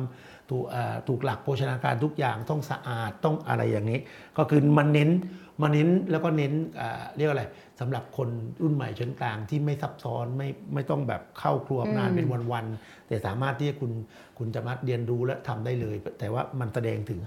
ความเป็นไทยออกมา แต่นั่นมันก็หมายความว่าชนชั้นนำเนี่ยรู้จักปรับตัว แล้วในที่สุดก็สามารถยึดกลุ่ยึมดการกลุ่มนิยามใช่ได้ ครับเนี่ยเนี่ยเนี่ยเนี่ยอาหารเนี่ยซึ่งมันเคยเป็นประชาธิปไตยในช่วงที่คณะราษฎรอืมมีอำนาจเนี่ยค่ะมันก็กลับมาเป็นอาหารที่มีช่วงชั้นอีกครั้งหนึ่งอืมฉะนั้นเนี่ยทำไมคนไทยจำนวนมากเวลาเวลาไปร้านอาหารเนี่ยก็อยากจะไปร้านอาหารเสวย แล้วก็ต้องรู้สึกว่าแล้วรู้สึกว่ามันดีแล้วมันแพงกว่าอืมใช่ไหมอาหารเสวย อาหารชาววังอะไรเงี้ยก็เกิดขึ้นจะเพื่อเพื่อมันให้ต่างจากแตกต่างจากอาหารอืมเจ้าจีนค่ะอาหารกุ๊กกำลังอาหารเหลาเออทั้ง กำลังนึกถึงคือเพราะว่าก่อนหน้านี้เนี่ยกำลังถามอาจารย์ว่า เอ๊ะ ถ้าเราดูเรื่องอาหารครับกับการปฏิวัติเพื่อนำไปสู่ประชาธิปไตยครับล้มระบอบเก่าเนี่ยมีประเทศอะไรบ้าง อาจารย์บอกว่ามีฝรั่งเศสครับใช่ไหมคะ ซึ่งเดี๋ยวอยากฟังด้วย แล้วก็ในตัวเองเนี่ยก็คิดถึงคือช่วงนี้ก็ดูซีรีส์เกาหลีเยอะครัเนาะบแล้วก็รู้สึกว่าอาหารเกาหลีนี่มันเหมือนพูดง่ายๆมันเหมือนอาหารคนจนน่ะ คืออาหารที่เขากินอยู่เลยนะคะใช่ไม่ว่าจะเป็นพันจันทร์ที่เป็นเอ่อเครื่องเคียงครับที่กินกับข้าวเหมือนกับข้าวของเราเนี่ยเฮ้ยมันเป็นอาหารพื้นบ้านมากเลย แล้วก็มันเป็นอาหารบ้านๆที่สามารถทำได้เพียงแต่ว่าหลังๆ คนเขาก็ไปซื้อกินก็จะง่ายกว่า แต่มันก็คืออาหารพื้นบ้าน ซึ่งมันสามารถแสดงว่าประชาธิปไตยในเกาหลีที่มันตั้งมั่นได้เนี่ยมันส่วนหนึ่งถ้ามาจับกับนิยามของอาจารย์ก็คือเขาสามารถยึดกลุ่ม ไอ้การนิยามวัฒนธรรมการกินเนี่ยให้มันเป็นประชาธิปไตยไม่ใช่เป็นเรื่องของชนชั้นสูง ถูกต้องครับถูกต้องอันนี้อันนี้ชัดเจนมากครับคือว่าอือหือทำไมอาหารเกาหลีเนี่ยมันถึงมีความเป็นพื้นบ้านหรือว่าเป็นกองกลุ่มต่างๆเนี่ยแล้วก็มาเป็นอาหารแห่งชาติค่ะแต่มากลายมาเป็นอาหารแห่งชาติได้เนาะอือหือเพราะว่ากระบวนการทางชาติของเขาอะเขายอมรับในความหลากหลายเหล่านี้ แล้วก็สร้างขึ้นมาใช่ไหมไม่ใช่สร้างโดยคนกลุ่มที่มีอำนาจที่ที่เป็นกลุ่มที่มีอำนาจต่อเนื่อง แล้วก็ กลุ่มอำนาจแล้วก็สืบนิยามมันมาอืมมันเกิดจากการต่อรองหลายค่ะถ้าเราดูประวัติศาสตร์เกาหลีเนี่ยมันมีหลายกลุ่มหลายอาณาจักรอาณาจักรหลายใช่ชาติพันธุ์ที่มันต่อรองกันมาโดยตลอดใช่ไหมอือฮึฉะนั้นเนี่ยในความหลากหลายนั้นเนี่ยเขายอมรับเอาความหลากหลายนั้นมานิยาม ฉะนั้นเนี่ยพอนิยามปั๊บเนี่ยมันก็จะเป็นอาหารอะไรอาหารแพ็กเกจอาหารซิลลาอืมอะไรของเขาใช่ไหมใช่ค่ะมันก็จะมีความเป็นเอกลักษณ์ของเขาขึ้นมา ซึ่งเขาเพราะฉะนั้นก็จะนำเสนอมาเป็นโคเรีย ซึ่งอืมเออย่างเงี้ยอาหารล้านนาแล้วเราจะมาบอกว่าเป็นอาหาร ไทยก็ไม่ได้ เราไม่ค่อยทำนะอืมอย่างผมเคยตั้งคำถามเนี่ยเอ่อค่ะพี่การเป็นคนโคราชเนาะค่ะมีโคราชคือผัดไทยไหมจริง ๆ มันจริง ๆ มันใช่นะในทางหนึ่งแล้วก็มันจะอร่อยมากถ้ากินกับส้คืมอตำคือคือถ้าเรานิยามผัดไทยด้วยรสชาติอืใช่ไหมอหือมันจะเป็นรสชาติรสชาติของหมีโคราชนั่นแหละคือผัดไทยอืมเพียงแต่คนจะไม่คิดว่าหมีโคราชคือผัดไทย เขาก็จะคิดว่า เอ้ย คุณไม่ได้มีโอ้โหแบบขั้นกระบวนตอนกระบวนการเออน้ำมะขามอะไรใช่ละเอียดละเอียดเอ่อหอมแดงอะไรพวกเนี้ยก็คือเนาะก็คืออาจจะอาจจะคืเหมือนของคุณธรรมดาไปหน่อยอะอ่ามันมันไม่ซับมันไม่ไม่ซับซ้อนเออมีความซับซ้อนแต่ว่าถ้าเราคิดว่าผัดไทยมันคือรสชาติของอาหารที่อือหือที่มีเปรี้ยวอะเค็มค่ะหวานนิดๆอย่างเงี้ยตามอืมใช่ไหมเออก็ก็เนี่ยในสูตรแบบแบบโคราชมันก็ใช่เลยค่ะแต่เขาแต่เขาผัดลงไปเลย หมายความว่าไม่ต้องมาเติมอะไรอย่างงี้ใช่ไหมอืมอะไรเงี้ยคือ อันเนี้ยก็คือผมคิดว่าไอเอ่อกระบวนการต่อสู้อือหืในทางค่ะว่าทำเรื่องอาหาร ซึ่งอะเดี๋ยวผมจะพูดเรื่องอาหารก่อนเนาะค่ะแล้วแต่มันสัมพันธ์กับเรื่องรสชาติลิ้นอืมซึ่งซึ่งสำหรับอ่าลิ้นแล้วก็เราเรียกว่าเป็นสุนสุนทรียะ ซึ่งสุนทรียะเนี่ยมันภาษาอังกฤษมันใช้คำว่า aesthetic เนาะคำว่า aesthetic เนี่ยมันมีความหมายในทางปรัชญาว่า นี่คือสิ่งที่คุณเลือกเนาะ คือคือคุณเลือก aesthetic ก็คือว่าเฮ้ยคุณชอบรสชาติอย่างนี้อืม aesthetic คุณเป็นแบบนี้ค่ะความลึกของ aesthetic นี่ก็คือเป็นสิ่งที่มนุษย์ทุกคนเนี่ยมันควรจะเป็นอธิปไตยของตัวเองเนาะอืมฉะนั้นเนี่ยเอาก็จริงแล้วเนี่ยคำถามสำคัญเนี่ยคือว่าทำไมคนไทยเนี่ยถึงไม่สามารถที่จะมีสุนทรียะในการที่จะที่จะบอกว่ารสชาติเนี่ยเนี่ยคือรสชาติสำหรับตัวเอง คือที่รสชาติที่เราเลือก ที่เราอืมชอบ แต่เวลาเราแบบเรียกว่าอะไรเราคิดว่าเออไอรสชาติที่ดีของอาหาร หรือว่าเป็นอาหารไทยอะไรเงี้ยเราก็จะคิดถึงอาหารที่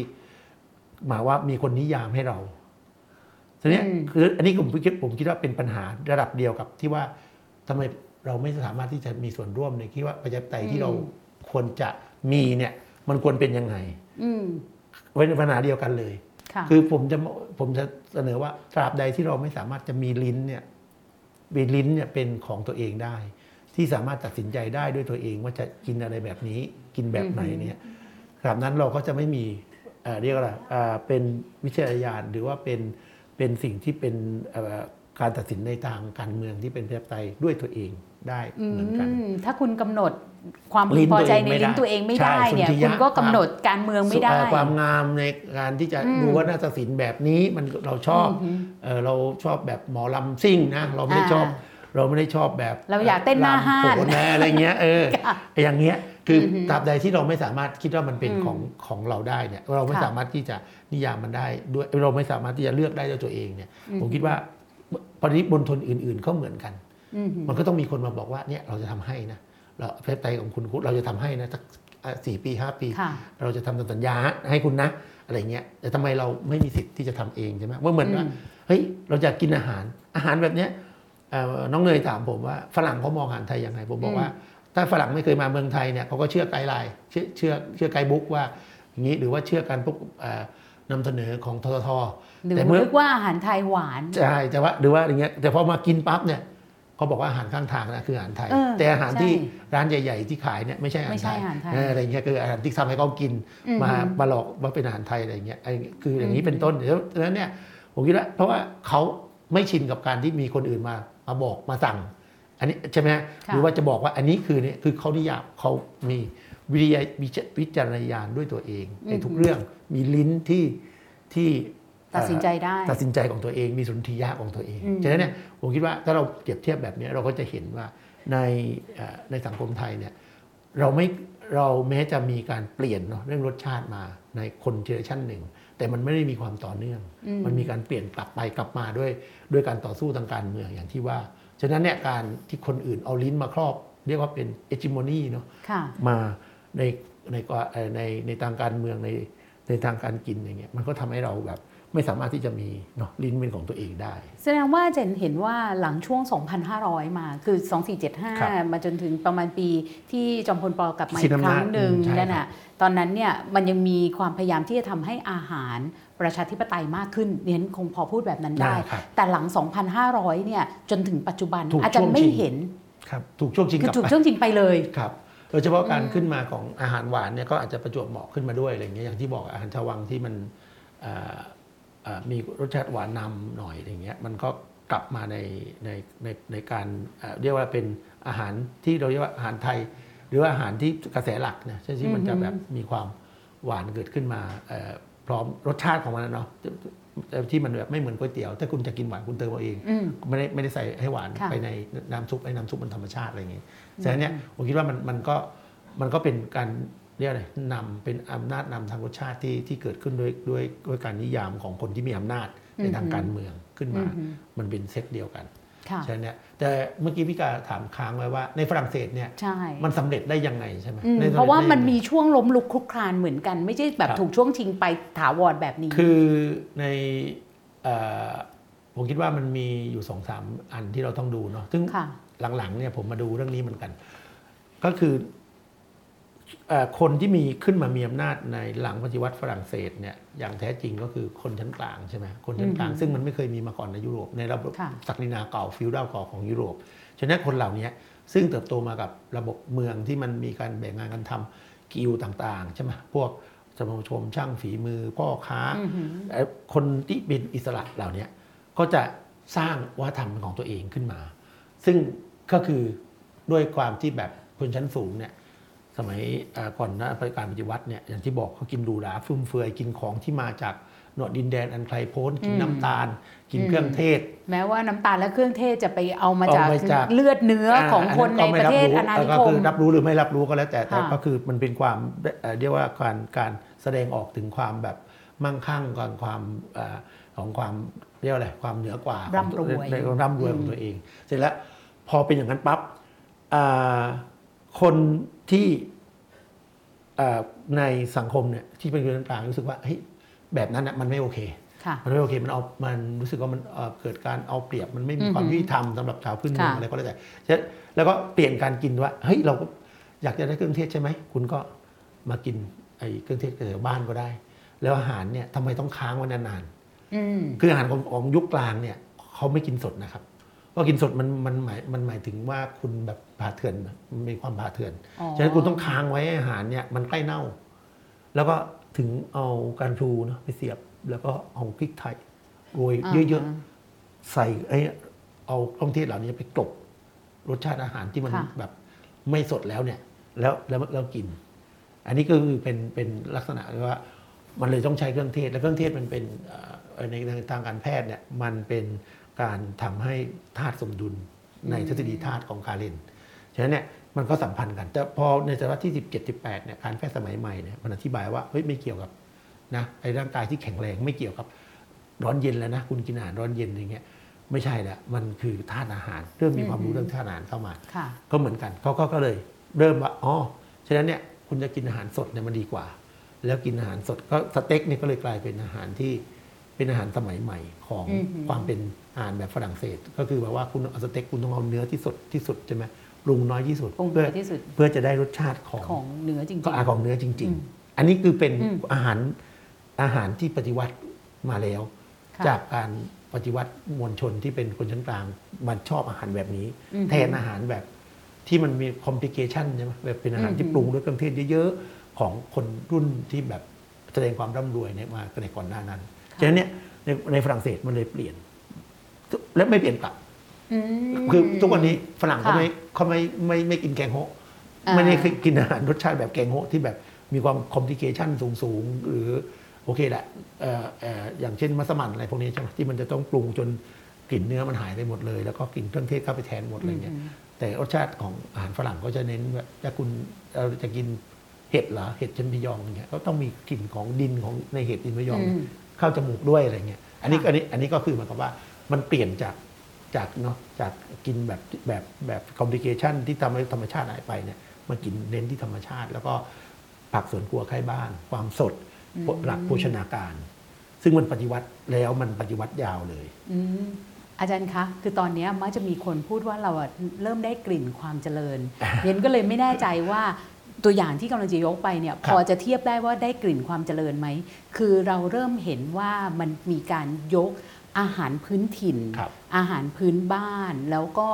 ความโดดเด่นรวมถึงเหล้าพื้นบ้านรวมถึง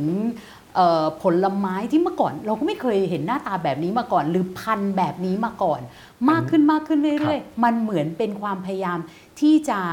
ท้าทายหรือพยายามที่จะบอกว่าลิ้นเราเลือกรสของเราเองได้ไหม อันนี้น่าสนใจมากนะคำถามเนี้ยผมจากชวนคิดอย่างนี้เนาะผมคิดว่าเอ่ออำนาจในการผูกขาดในสังคมไทยเนี่ยมันขึ้นกับกับความคิดแบบเนี้ยการผูกขาดแม้กระทั่งเรื่องลิ้นเรื่องรสชาติได้เนี่ยฉะนั้นเนี่ยเอ่อเราทนกับการกินเหล้าที่มันแบบไม่มีรสชาติหรือเบียร์อืมที่มันรสชาติไม่ดีเลยมาได้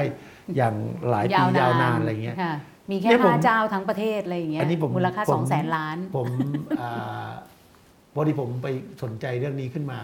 ช่วงที่จะเตรียมพูดใน 2475เนี่ยผมไปกลับค่ะไปดูว่า เอ๊ะ คนในสมัย 2475เนี่ยเขากินเหล้ากินเบียร์กันยังไงเนาะก็ปรากฏว่า เออ เอาผมเอาเบียร์ก่อนเนาะอย่างเอาเบียร์เบียร์เจ้าใหญ่ในทุกวันนี้เนี่ยคือเขาผลิต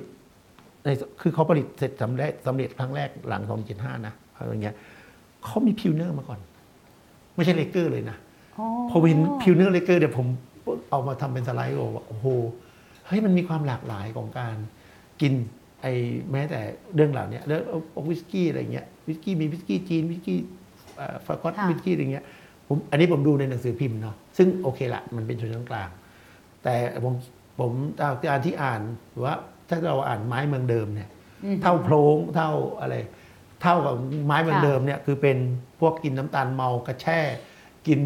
อะไสารพัดกินสารพัดเรียกเลยอะสารพัดของอะอะ เรียกว่าเหล้าชาวบ้านเนาะค่ะเออซึ่งซึ่งก็คือมีวิธีการเมาแบบแตกต่างอืมอะไรเงี้ยซึ่งซึ่งผมคิดว่ากระบวนการของการผูกขาดเหล่านี้มันมาพร้อมกับการผูกขาดรสชาติ การผูกขาดเอ่อการสถาปนาไอ้รสชาติของชนชั้นใดชนชั้นหนึ่งเนี่ยมันขึ้นมาเป็นแกนนำมันเป็นแกนกลางของไอ้ทุกคนเข้าใจว่าอันเนี้ยมันเป็นสิ่งที่โอเคนะอะไรเงี้ค่ะยฉะนั้นเนี่ย อันนี้ผมไม่แน่ใจนะ แต่ผมมีความรู้สึกอย่างนั้นว่ามันมาด้วยกัน หรือมันเป็นอำนาจการเมืองที่มันที่มันสำเร็จกันที่มันสามารถที่จะเรียกว่าอะไรมามันอยู่เป็นแพ็กเกจเดียวกันมาจนตั้งแต่ตอนนั้นมาจนถึงตอนนี้อืมที่มันไม่มีอำนาจอื่นเข้ามาท้าค่ะทายหรือว่าปรับเปลี่ยนโครงสร้างเหล่านั้น ที่เราเรียกว่าโครงสร้างเนาะค่ะฉะนั้นเนี่ยถ้าพูดอย่างนี้เนี่ยผมคิดว่าเอ่อไม่ใช่ว่าเราไม่ตระหนักรู้นะว่าเรามีเราจะต้องการรสชาติแบบไหนใช่ไหมแต่ว่า กระบวนการที่ที่เราถูกถูกเรียกว่าอะไรถูกทำให้เชื่อหรือว่าอืมถูกหลอกว่า ไอ้รสชาติที่ของคนอื่นน่ะมันดีกว่าที่เราที่เราต้องการนะค่ะอะไรเงี้ยผมคิดว่ามันมันมันถ้าถ้าอันเนี้ยมันหายไปหรือว่าเราไม่เชื่ออีกต่อไปเนี่ยผมคิดว่าโอกาสที่เราจะกลับไปแล้วก็ทำให้เกิดความหลากหลายด้านรสชาติอือหือไม่ว่าจะเป็นอาหารเครื่องดื่ม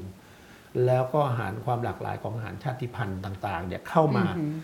อืมให้เป็นตัวเลือกสำหรับเหมือนที่พี่กายยกของเกาหลีอะไรเงี้ยอืมอาหารชินลาใช่ไหมอาหารชาวชินเอ่ออาณาจักรใช่ชินชินลาลาอะอาไรณาจักรเงี้ยชินเอลาอโคเรียก็สามารถจะเป็นรสชาติของเขาที่เอาเอามาขายในในอืมนักท่องเที่ยวได้อะไรเงี้ยค่ะคือหมายความว่าเอ่อผมผมคิดว่าในกระแสโลกเนี่ยมันเป็นอยู่แล้วในการที่หาความแตกต่างเนาะหาความแตกต่างคือคืออัตลักษณ์เนี่ยอัตลักษณ์แห่งชาติเนี่ยมันไม่ใช่ความหนึ่งเดียวหรือว่ายูนิคเหมือนกันหมดใช่ไหม แต่มันควรจะเป็นความแตกต่างหลากหลาย ที่มันจะท้อนออกถึงสังคมนั้นออกมาได้อืมอะไรอย่างเงี้ยผมคิดว่า อันเนี้ยทั้งไม่ว่าจะเป็นอาหาร ไม่ว่าจะเป็นเครื่องดื่ม ผมอืมคิดว่ามันมันไม่มีเหตุผลอะไรที่ที่มันจะถูกผนึกแน่นอ่าโดยซึ่งเมื่อก่อนมันอาจจะผนึกแน่นได้ด้วยโครงสร้างของอาเศรษฐกิจโครงสร้างของสื่อโครงสร้างของอาการอ่าควอ่า เรียกอะไรการควบคุมอำนาจในทางว่าธรรมที่ค่ะสำคัญมากที่สุดคือทางว่าธรรมอืมที่ผมพูดตั้งแต่ต้นอืมว่าใช่โอเคเมื่อแม้จะไม่มีอำนาจการเมืองอยู่ในบางช่วงหรือว่าช่วงสิบถ้าเรารู้ประวัติศาสตร์เนอกจากสิบสี่ตุลาสิบหกตุลาอะไรเงี้ยเหมือนว่าอำนาจทางการเมืองเนี่ยมันเปลี่ยนมือ แต่วัฒนธรรมมันถูกชิงไปแล้วว่าทำใหม่เนี่ยอืมมันไม่สำเร็จในการอืเกิดมค่ะว่าทำแบบอิปปี้ว่าทำแบบอืมแบบคนอ่าที่อ่ารุ่นรุ่นตุลารุ่นค่ะที่ ก้าวหน้าในตุลาเนี่ยมาอย่างเช่นศิลปะเพื่อชีวิตอะไรเงี้ยมันมันไม่ไม่เกิด มันไม่สามารถเกิดขึ้นในเวลานั้น แต่มันเป็นกระแสที่มาท้าทาย มีเริ่มมีกระแสที่มันท้าทายควบคู่มาโดยตลอดอือหืออันเนี้ยผมก็คิดว่าเอ่อการการเอ่อที่จะการเมืองที่มันเอ่อตระหนักถึงเนาะความหลากหลายความเอ่อสิทธิ์เสียงของตัวเองมากขึ้นเนี่ยเพราะว่าผมเข้าใจว่าสิ่งที่สิ่งที่การเมือง ในช่วงประมาณสักหลังปีห้าเจ็ดเป็นต้นมาเนี่ยค่ะอย่างที่ชัดเจนขึ้นก็คือ เวลาเราไปประท้วงเนี่ย เราไม่ได้มีคนกลุ่มก้อนเดียวนะเรามีอือหือเรามีพวกเอ่อเรามีกลุ่มคนเพศหลากหลายไปใช่เป็นกระบวนการหนึ่ง ซึ่งเขาก็ค่ะเขาก็พกเอ่อเขาก็พกเอเจนดาของเขาไปใช่ไหมอือฮึแต่เราก็ต้องยอมรับในการแต่เราทุกฝ่ายเขาจะยอมรับในการเคลื่อนที่มันเป็นนะกลุ่มอือฮึกลุ่มพื้นบ้านกลุ่มชาติพันธุ์กลุ่มก ลุ่มชาติพันธุ์อ่าต่างๆใช่ไหมก็เข้ามามีส่วนในในตรงนี้ ซึ่งก็ต้องพกอาหารของตัวเองมาอืมต้องพกลิ้นของตัวเองมาอืมซึ่งก็อันเนี้ยก็คือถ้าถ้าทุกคนนะมีได้รับการยอมรับในฐานะที่พลเมืองที่เท่าเทียมกัน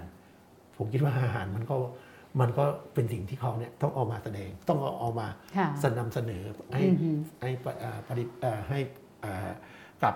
ชีวิต s ซ c i ตี้เนี่ยได้ได้ได้มีสิทธิ์ที่จะเลือกหรือว่าเป็นนักท่องเที่ยวอะไรก็แล้วแต่อืมอืมค่ะพอฟังอย่างนี้แล้วถ้าเรามองเป็นยุทธภูมิเนอะครับว่ายุทธภูมิการเมืองเอาแน่นอนนั่นก็ต้องต่อสู้ ยุทธภูมิเศรษฐกิจก็ต้องต่อสู้ ยุทธภูมิวัฒนธรรมก็อย่าละเลย ไม่อย่างนั้นเราจะกลายเป็นเหมือนที่ผ่านๆมาก็คือครับว่าประชาธิปไตยหกล้มล้มลุกคุกคานครับตลอด มีรัฐประหารตลอดเดินถอยหลังตลอดถอยหลังจนกระทั่งสุดคือซอยแบบคือนี้แล้วอันเนี้ยนะผมคะคิดว่ามันมัน เราพูดถึงเรื่องนี้ปั๊บเนี่ยเราต้องคิดว่าอือฮึเราต้องกลับมาสำรวจตัวเองนะค่ะว่าเอ๊ะตัวเราเนี่ยมันมีว่าทำความเป็นประชาธิปไตยพอไหมในในตัวเองอย่างเงี้ยคือคุณคุณมี manner ใช่ไหมอือฮึเราเรียกว่า manner manner ต่างค่ะๆแบบแบบแบบแบบคุณแบบเวลาคุณคุยกับคนอื่นเงี้ยคุณคุณแสดงความเท่าเทียมกันคุณเป็นครูกับคุณเป็นนักเรียนอะไรอย่างนี้ใช่ไหมคุณคุณทำไมคุณไม่รู้สึกว่าคุณต้องเอ่อเท่าเทียมกันได้ใช่ไหมคือคือ แม้แต่คำเรียกผมไม่อยากพูดเลยเรื่องค่ะนี้อ่าในหลายที่เนี่ยมีการเรียกที่มันมีคำเรียกของครูกับนักเรียนที่มันแสดงความไม่เท่าเทียมกันตั้งแต่ต้นอย่างเงี้ย อย่างนั้นมันเราเราคืออือหือคือเราอาจจะชินคำว่า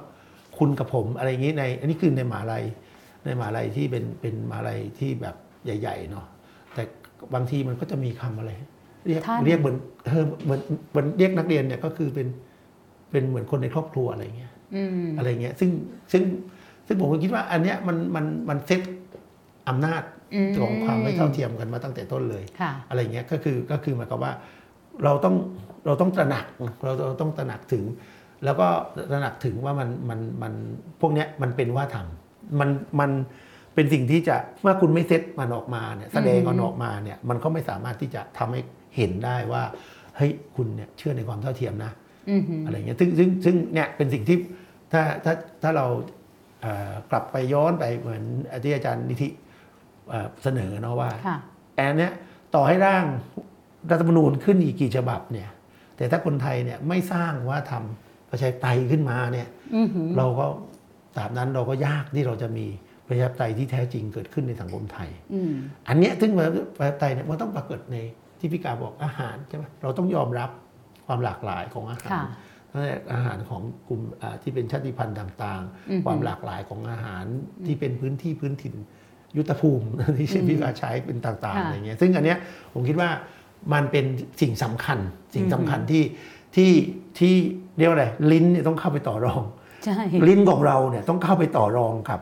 กับไอ้ความหลากหลายเท่าเทียมนี้ด้วยอะไรเงี้ยเออค่ะซึ่งอันเนี้ยซึ่งสำคัญพ อพูดแบบนี้แล้วเรารู้สึกดีใจที่ตัวเองเนี่ยแบบว่าคือเป็นคนไม่ชอบรสหวาน อาจจะเป็นคนที่พบว่าพื้นฐานไม่ชอบรสหวาน เวลาเจออาหารแบบแล้วคนชมว่ามันอร่อยอาหารชาววังแล้วเรารู้สึกว่ามันไม่อร่อยอะก็จะสวนกลับไปตรงๆ แล้วก็บอกเขาว่าอาจจะเป็นเพราะว่าฉันมีริ้นเป็นไพร่มึงอะไรแบบเนี้ยแต่ว่าก็กล้าที่จะพูดแม้ว่าจะรู้สึกว่าโอ้โหมีแต่คนชมอาหารนั้น แต่เราก็ไม่รู้สึกว่ามันอร่อย คืออยากจะให้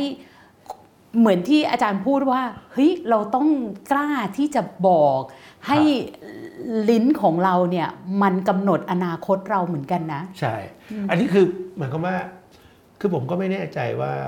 เอ่อเราออย่างอย่างสังคมเราเนี่ยเราต้องการคนที่แบบเรียกว่าอะไรมาไม่ไม่แสดงความเป็นตัวของตัวเองมากนักใช่ไหมอือหือไม่แสดงความความแบบ ซึ่งอันเนี้ยหรือว่าเราต้องการอะพูดง่ายๆนะ เราต้องการอ่าผู้เรียนนะที่ผมอยู่ในวงการศึกษาค่ะผู้เรียนที่สร้างสรรค์หมายความว่า สามารถที่จะคิดสร้างสรรค์อะไรขึ้นมาแบบ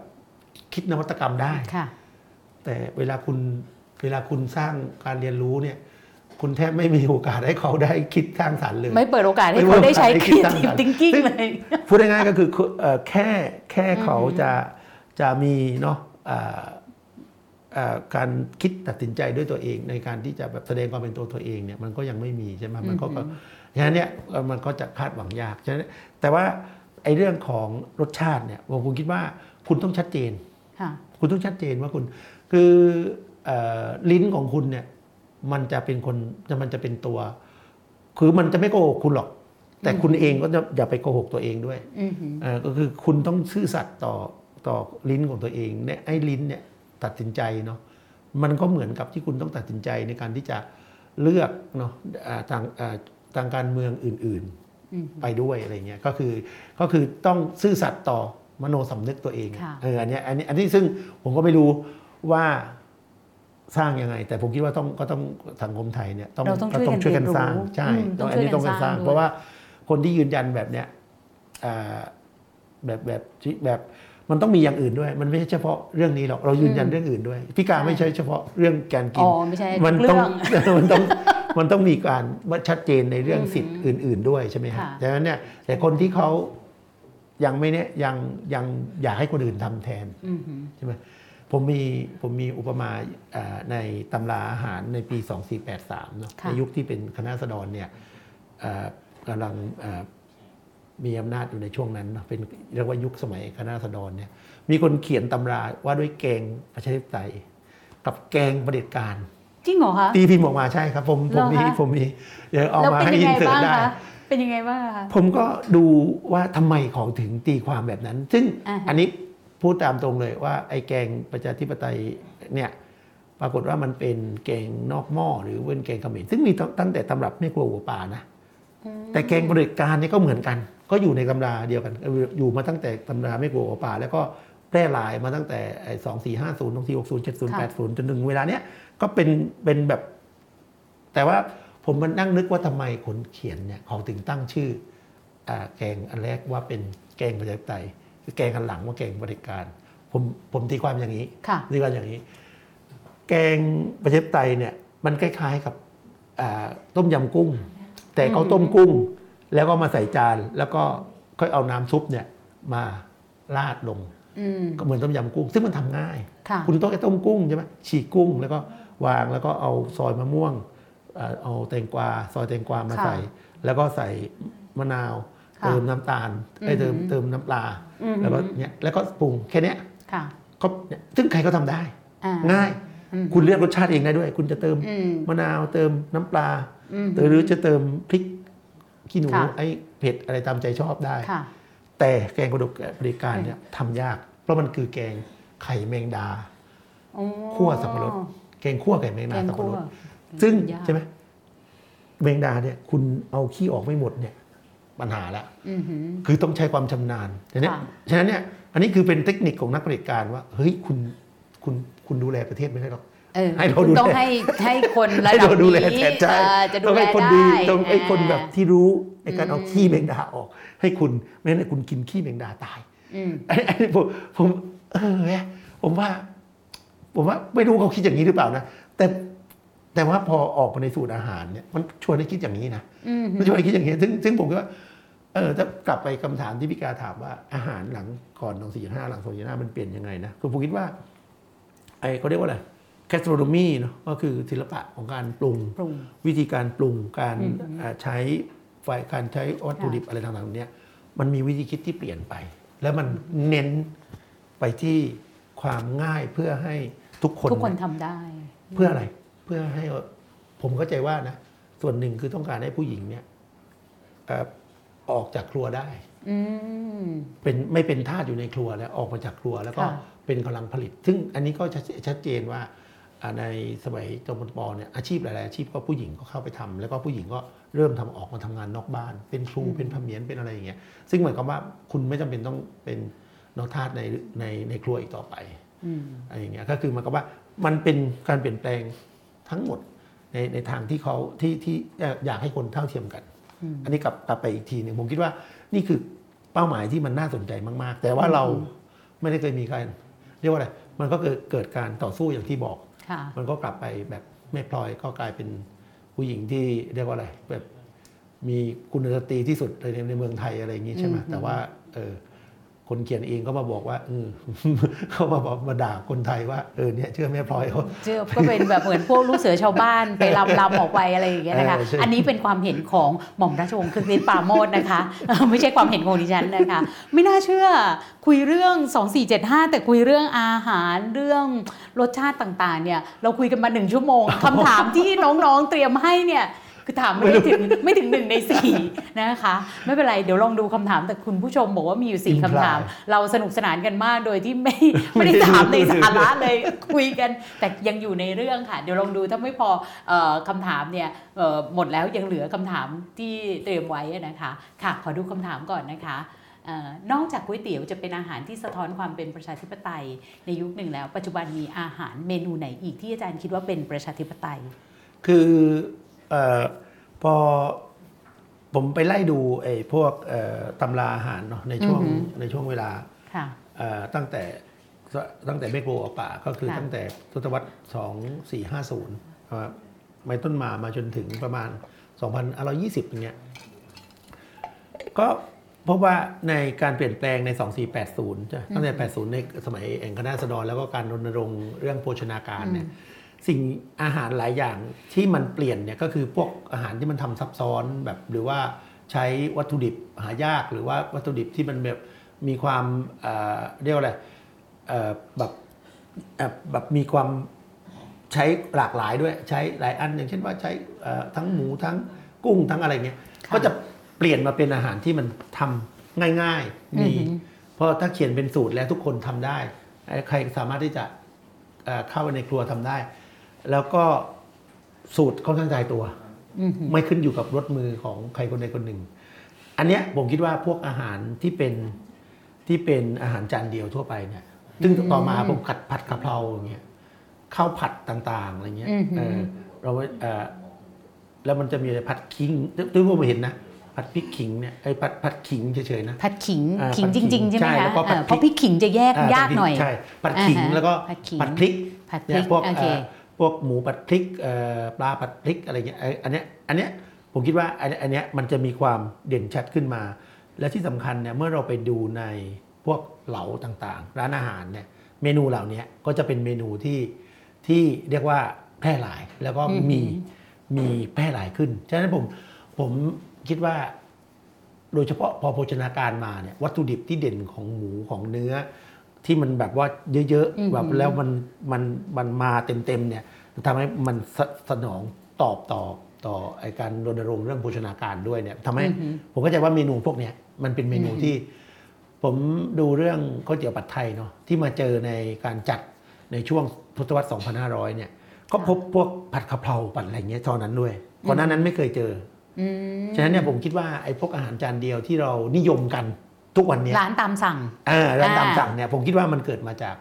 แบบใจซึ่งผมก็เคยเคยอ่าดูเอ่อตามอ่านอนปากน้ำเมื่อก่อนค่ะสมัยเด็กๆเนี่ยอ่านนอนปากน้ำเนี่ยนอนปากน้ำก็บอกว่าอาหารที่แบบยองยองเหล่าก็ใช้คำว่ายองยองเหล่านะคือคือคนกินข้างทางทางหาบอย่างเงี้ยอืมหรือแบบทำข้างทางเนี่ยก็จะเป็นอาหารพวกเนี้ยค่อยๆเข้ามาแทนอาหารค่ะจีนอาหารเจ๊กที่อืมมือเจ๊กก็เอาของงานไทยเนี่ยไปผัดอืมบ้างอะไรเงี้ยก็อย่างเช่นว่า เอาใบโหระพาไปผัดกับ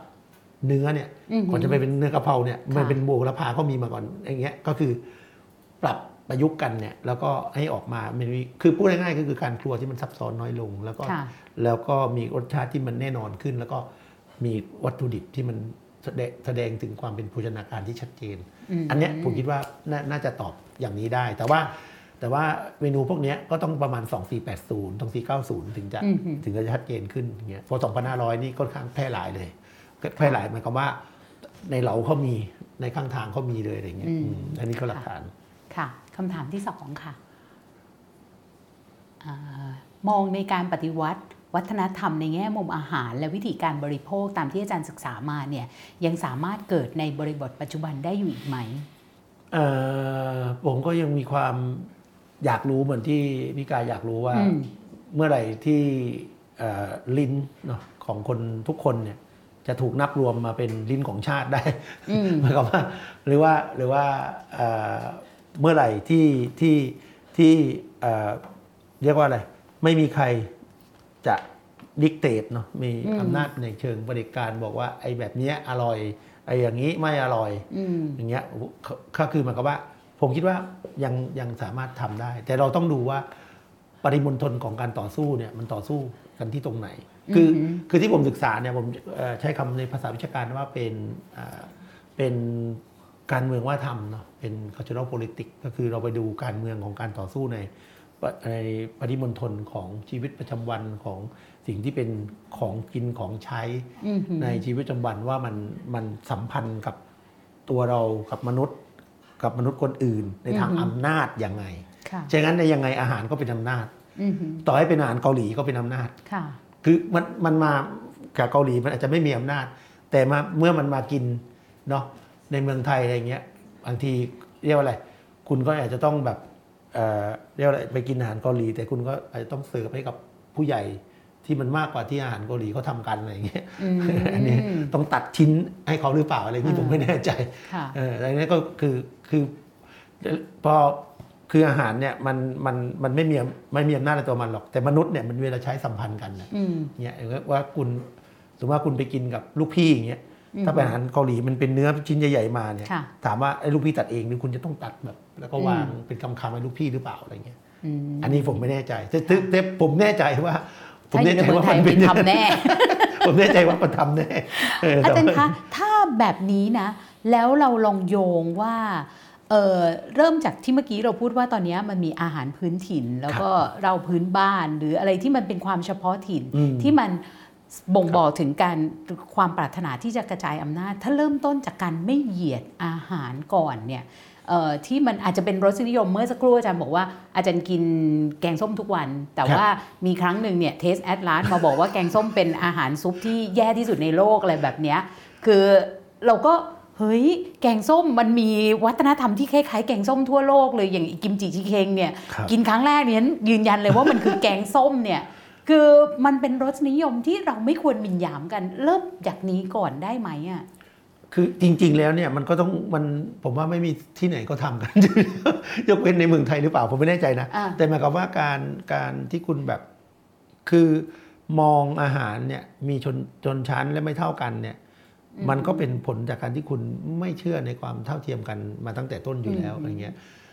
เอ่อผมเข้าใจว่าชาวอาขา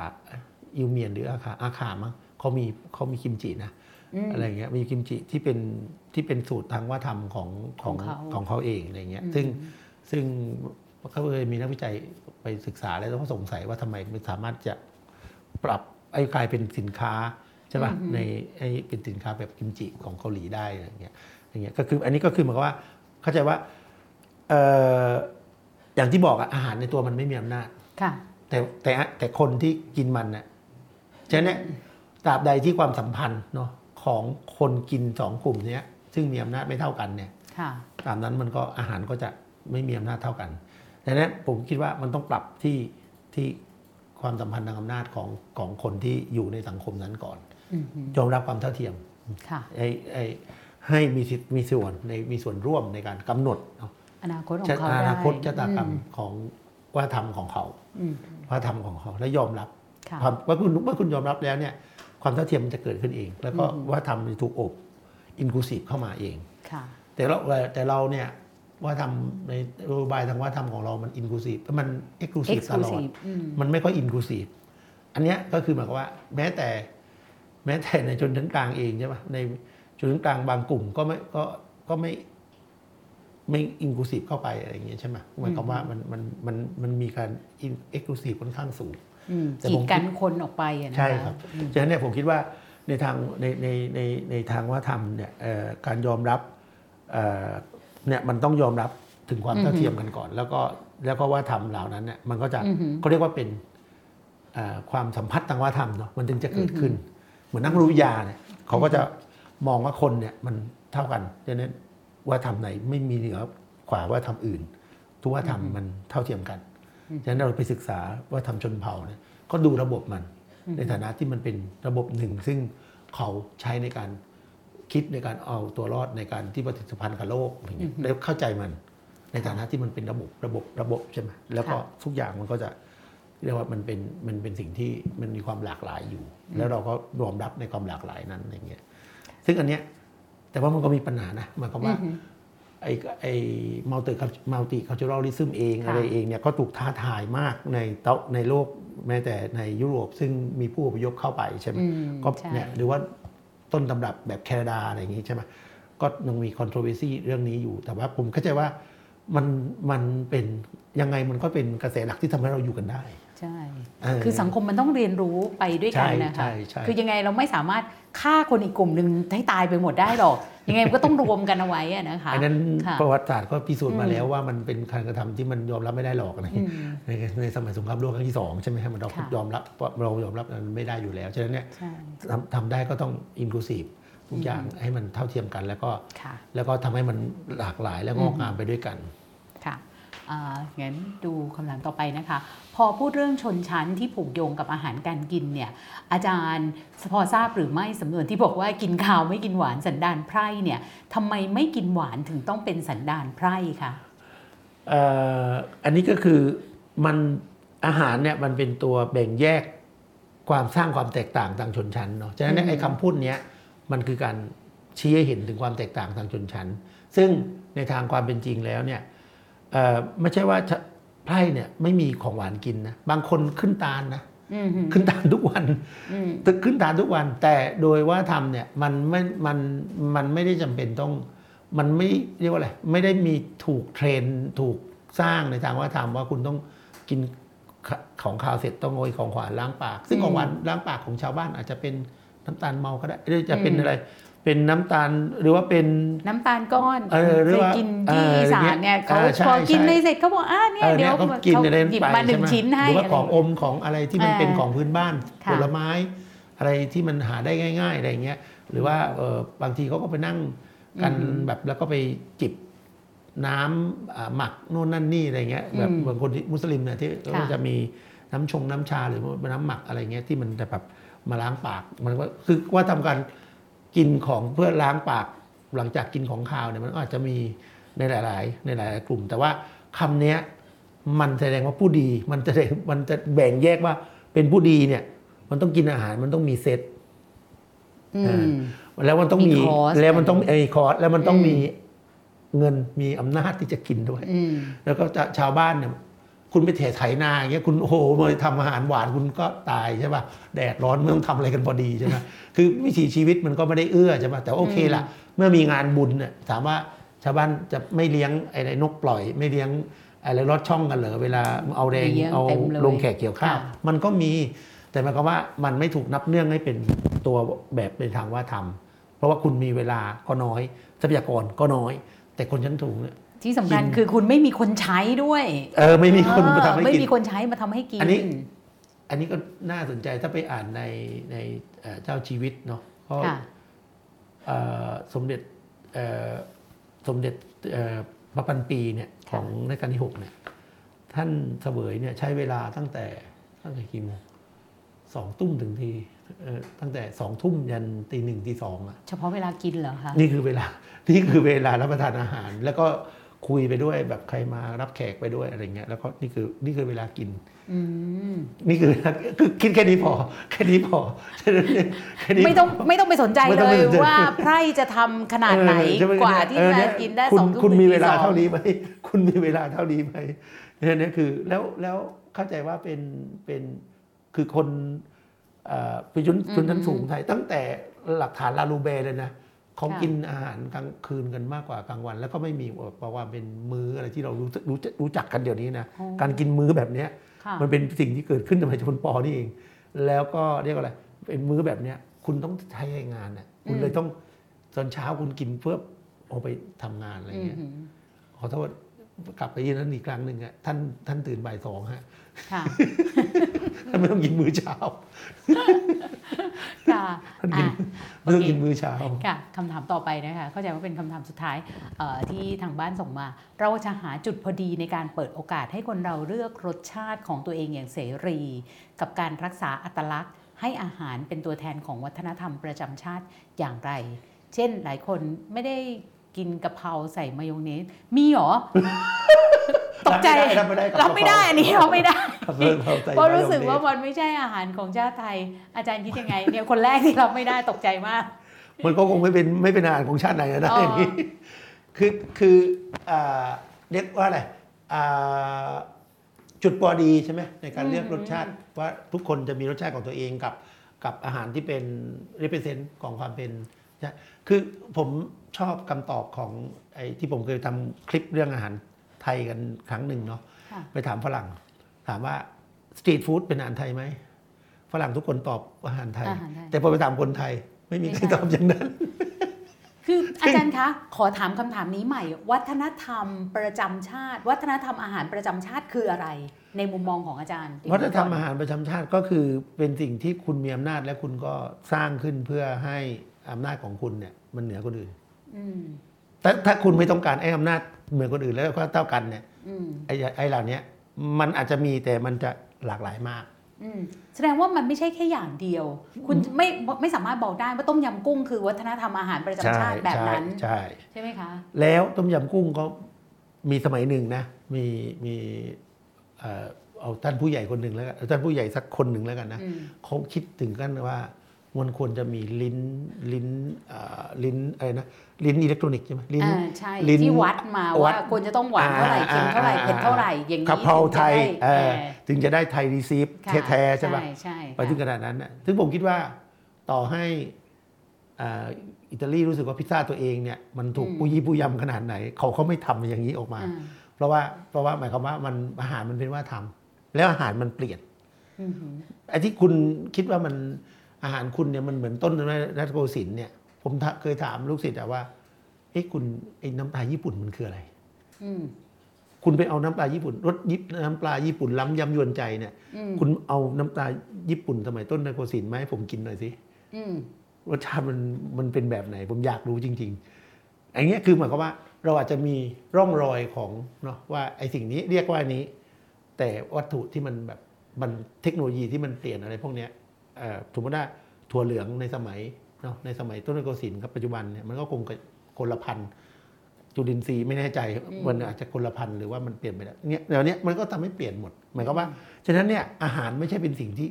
มั่นคงถาวรนะอาหารคือเป็นสิ่งที่เปลี่ยนและเปลี่ยนทุกวันด้วยอือหือฉะนั้นเนี่ยถ้าเกิดคุณศึกษาเรื่องอาหารสิ่งที่คุณต้องสิ่งที่คุณต้องทำใจเลยคือว่าอาหารคือความเปลี่ยนแปลงเพราะคนมันมันมันไม่มันไม่ค่อยยึดติดหรอกยกเว้นในหัวอืม แต่เวลาคุณกินจริง ๆ เนี่ยไม่ฉะนั้นเนี่ยอ่าถ้าตอบคำถามนี้เนาะค่ะการสำหรับผมเนี่ยการทำให้อาหารมันตายนิ่งเนี่ยมันเป็นปัญหาอืมแล้วมันทำให้คนเนี่ยไม่ได้ประโยชน์ คือผมดีใจมากที่ว่าไอการพูดถึงเรื่องสตรีทฟู้ดเนี่ยมันเป็นอาหารไทยเนี่ยแล้วมันมีคนที่ขายขายเอ่อพวกผัดไทยทั้งถนนอะไรเงี้ยหรือไม่ก็เออข้าวมันไก่อะไรเงี้ยเขามาเม้นว่าเออเนี่ยอาจารย์พูดอย่างเงี้ยทำให้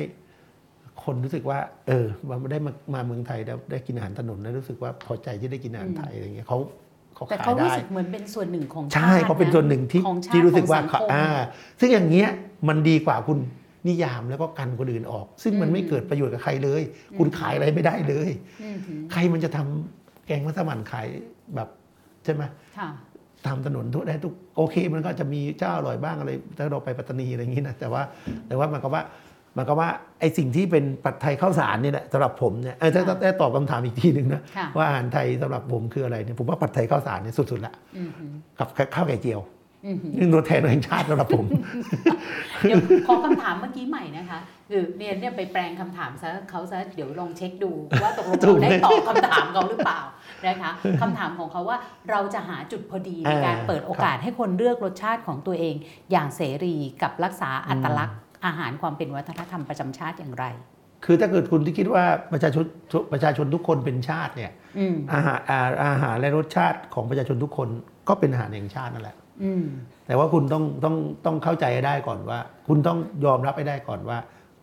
ชาติคือประชาชนทุกคนอืม ทุกส่วนฉะนั้นเนี่ยถ้าเป็นแบบนั้นปั๊บแม้นะอาหารทุกอย่างที่เป็นของประชาชนทุกคนทุกส่วนมันก็เป็นอาหารของชาติได้ เพียงแต่กรอบที่เรามีอยู่เนี่ยอืมชาติมันเป็นนิยามของใครก็ไม่รู้แล้ว เราก็ยึดหลงยึดไว้ใช่ไหมแล้วก็บอกว่าเออเนี่ยแต่เวลาเรากินอาอาหารของบ้านเราเองแล้วเรารู้สึกว่ากูไม่เป็นไทยว่ะอะไรเงี้ยคนเรารู้สึกผิดอย่างนั้นได้ยังไง ในเมื่ออาหารนี่เรากินมา แล้วเราไม่อยู่เราไม่รู้สึกร่วมกับว่าทำไทยเลยเหรออะไรเงี้ยใช่ไหมฮะอันนี้อันนี้คือหมายความว่าถ้าเราเอ่อหมายความว่านิยามที่ที่คุณถามอันนี้ออกมาเนี่ยเพราะว่าคุณมีนิยามแบบแบบที่เอ่อการนิยามชาติเนี่ยมันอยู่ในในนี้ในกลุ่มคนกลุ่มใดกลุ่มหนึ่ง มันไม่ได้เป็นนิยามแบบตายของตัวคนทุกคนสำหรับผมแล้วมันมันควรจะเป็นนิยามที่คนทุกคนเนี่ยคุมีส่วนร่วมมันมันควรมาจากคือค่ะประชาชนทุกคน ฉะนั้นเนี่ยสำรับของประชาชนทุกคนนั่นแหละมันก็เป็นสำรับเองชาติได้อืมเหมือนค่ะที่อาหารข้างถนนเนี่ยมันควรจะเป็นอาหารไทยอืมเพราะว่าเพราะว่ามันจะไม่มีอาหารไทยได้ยังไง คนไทยทำขายกันอยู่อะไรอย่างเงี้ยอืมแล้วอะไรอะเครื่องปรุงเครื่องอะไรก็ไม่ได้ออกมาจากสวรรค์ที่ไหน คำถามของคุณผู้ชมเนี่ยหมดแล้ว แต่ว่ามันมีคำถามที่น่าสนใจที่เตรียมไว้แต่ยังไม่ได้ถามนะคะครับผมก็คือเอ่ออย่างอาจารย์พูดว่าก๋วยเตี๋ยวเนี่ยมันก็เป็นการส่งเสริมอุตสาหกรรมที่ตอนนั้นเนี่ยจอมพลครับปสร้างชาติไม่ว่าจะเป็นอุตสาหกรรมน้ำตาล การเลี้ยงไก่อะไรครับอย่างเงี้ยนะคะ มันมีประเด็นอะไรที่อาจารย์คิดว่าน่าจะพูดถึงในอุตสาหกรรมที่สร้างตอนนั้น แล้วยังคงมาถึงทุกวันนี้ แต่ว่าอืมเรียนครับก็จะมีสวนบ้างเล็กน้อยนะคะ ขอให้อ่าอาจารย์ก่อนเอ่อ ถ้าถ้าเอ่อหมายความว่าเอ่อผลงานของคณะรัษฎรเนาะใช่ค่ะที่มันที่มันแบบตกที่มันที่มันเรารู้สึกว่าเอ้ยคณะรัษฎรเนี่ย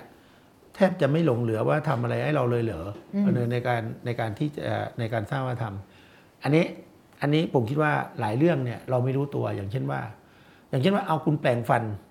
หลังอาหารเนี่ยอืมคุณแปลงฟันหลังอาหารหรืออย่างน้อยก็แปลงฟันตอนเช้ากับก่อนนอนเนี่ย อันนี้อยู่ในรัฐรัฐนิยมฉบับที่ 11 นะ โอ้เหรอคะอันนี้คือโดยไม่รู้ตัวนะแล้วผมก็ชอบอ่าฮะบอกบอกบอกนิสิตว่าเนี่ย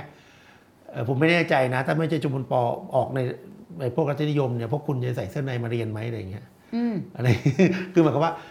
การแต่งกายเนาะการแต่งกายเอ่อแบบสากลอะไรอือหือเอ่อแบบแบบที่เรามีอยู่เนาะแล้วก็เมนเนอร์ในทางว่าทำเนี่ยการดูแลสุขดูแลเนาะช่องปาก ไอความสะอาดไอการความเรียบร้อยเนอะแล้วก็การรู้จักออกกำลังกายพักผ่อนอะไรพวกเนี้ยเนี่ยเป็นเป็นมรดกที่สำคัญที่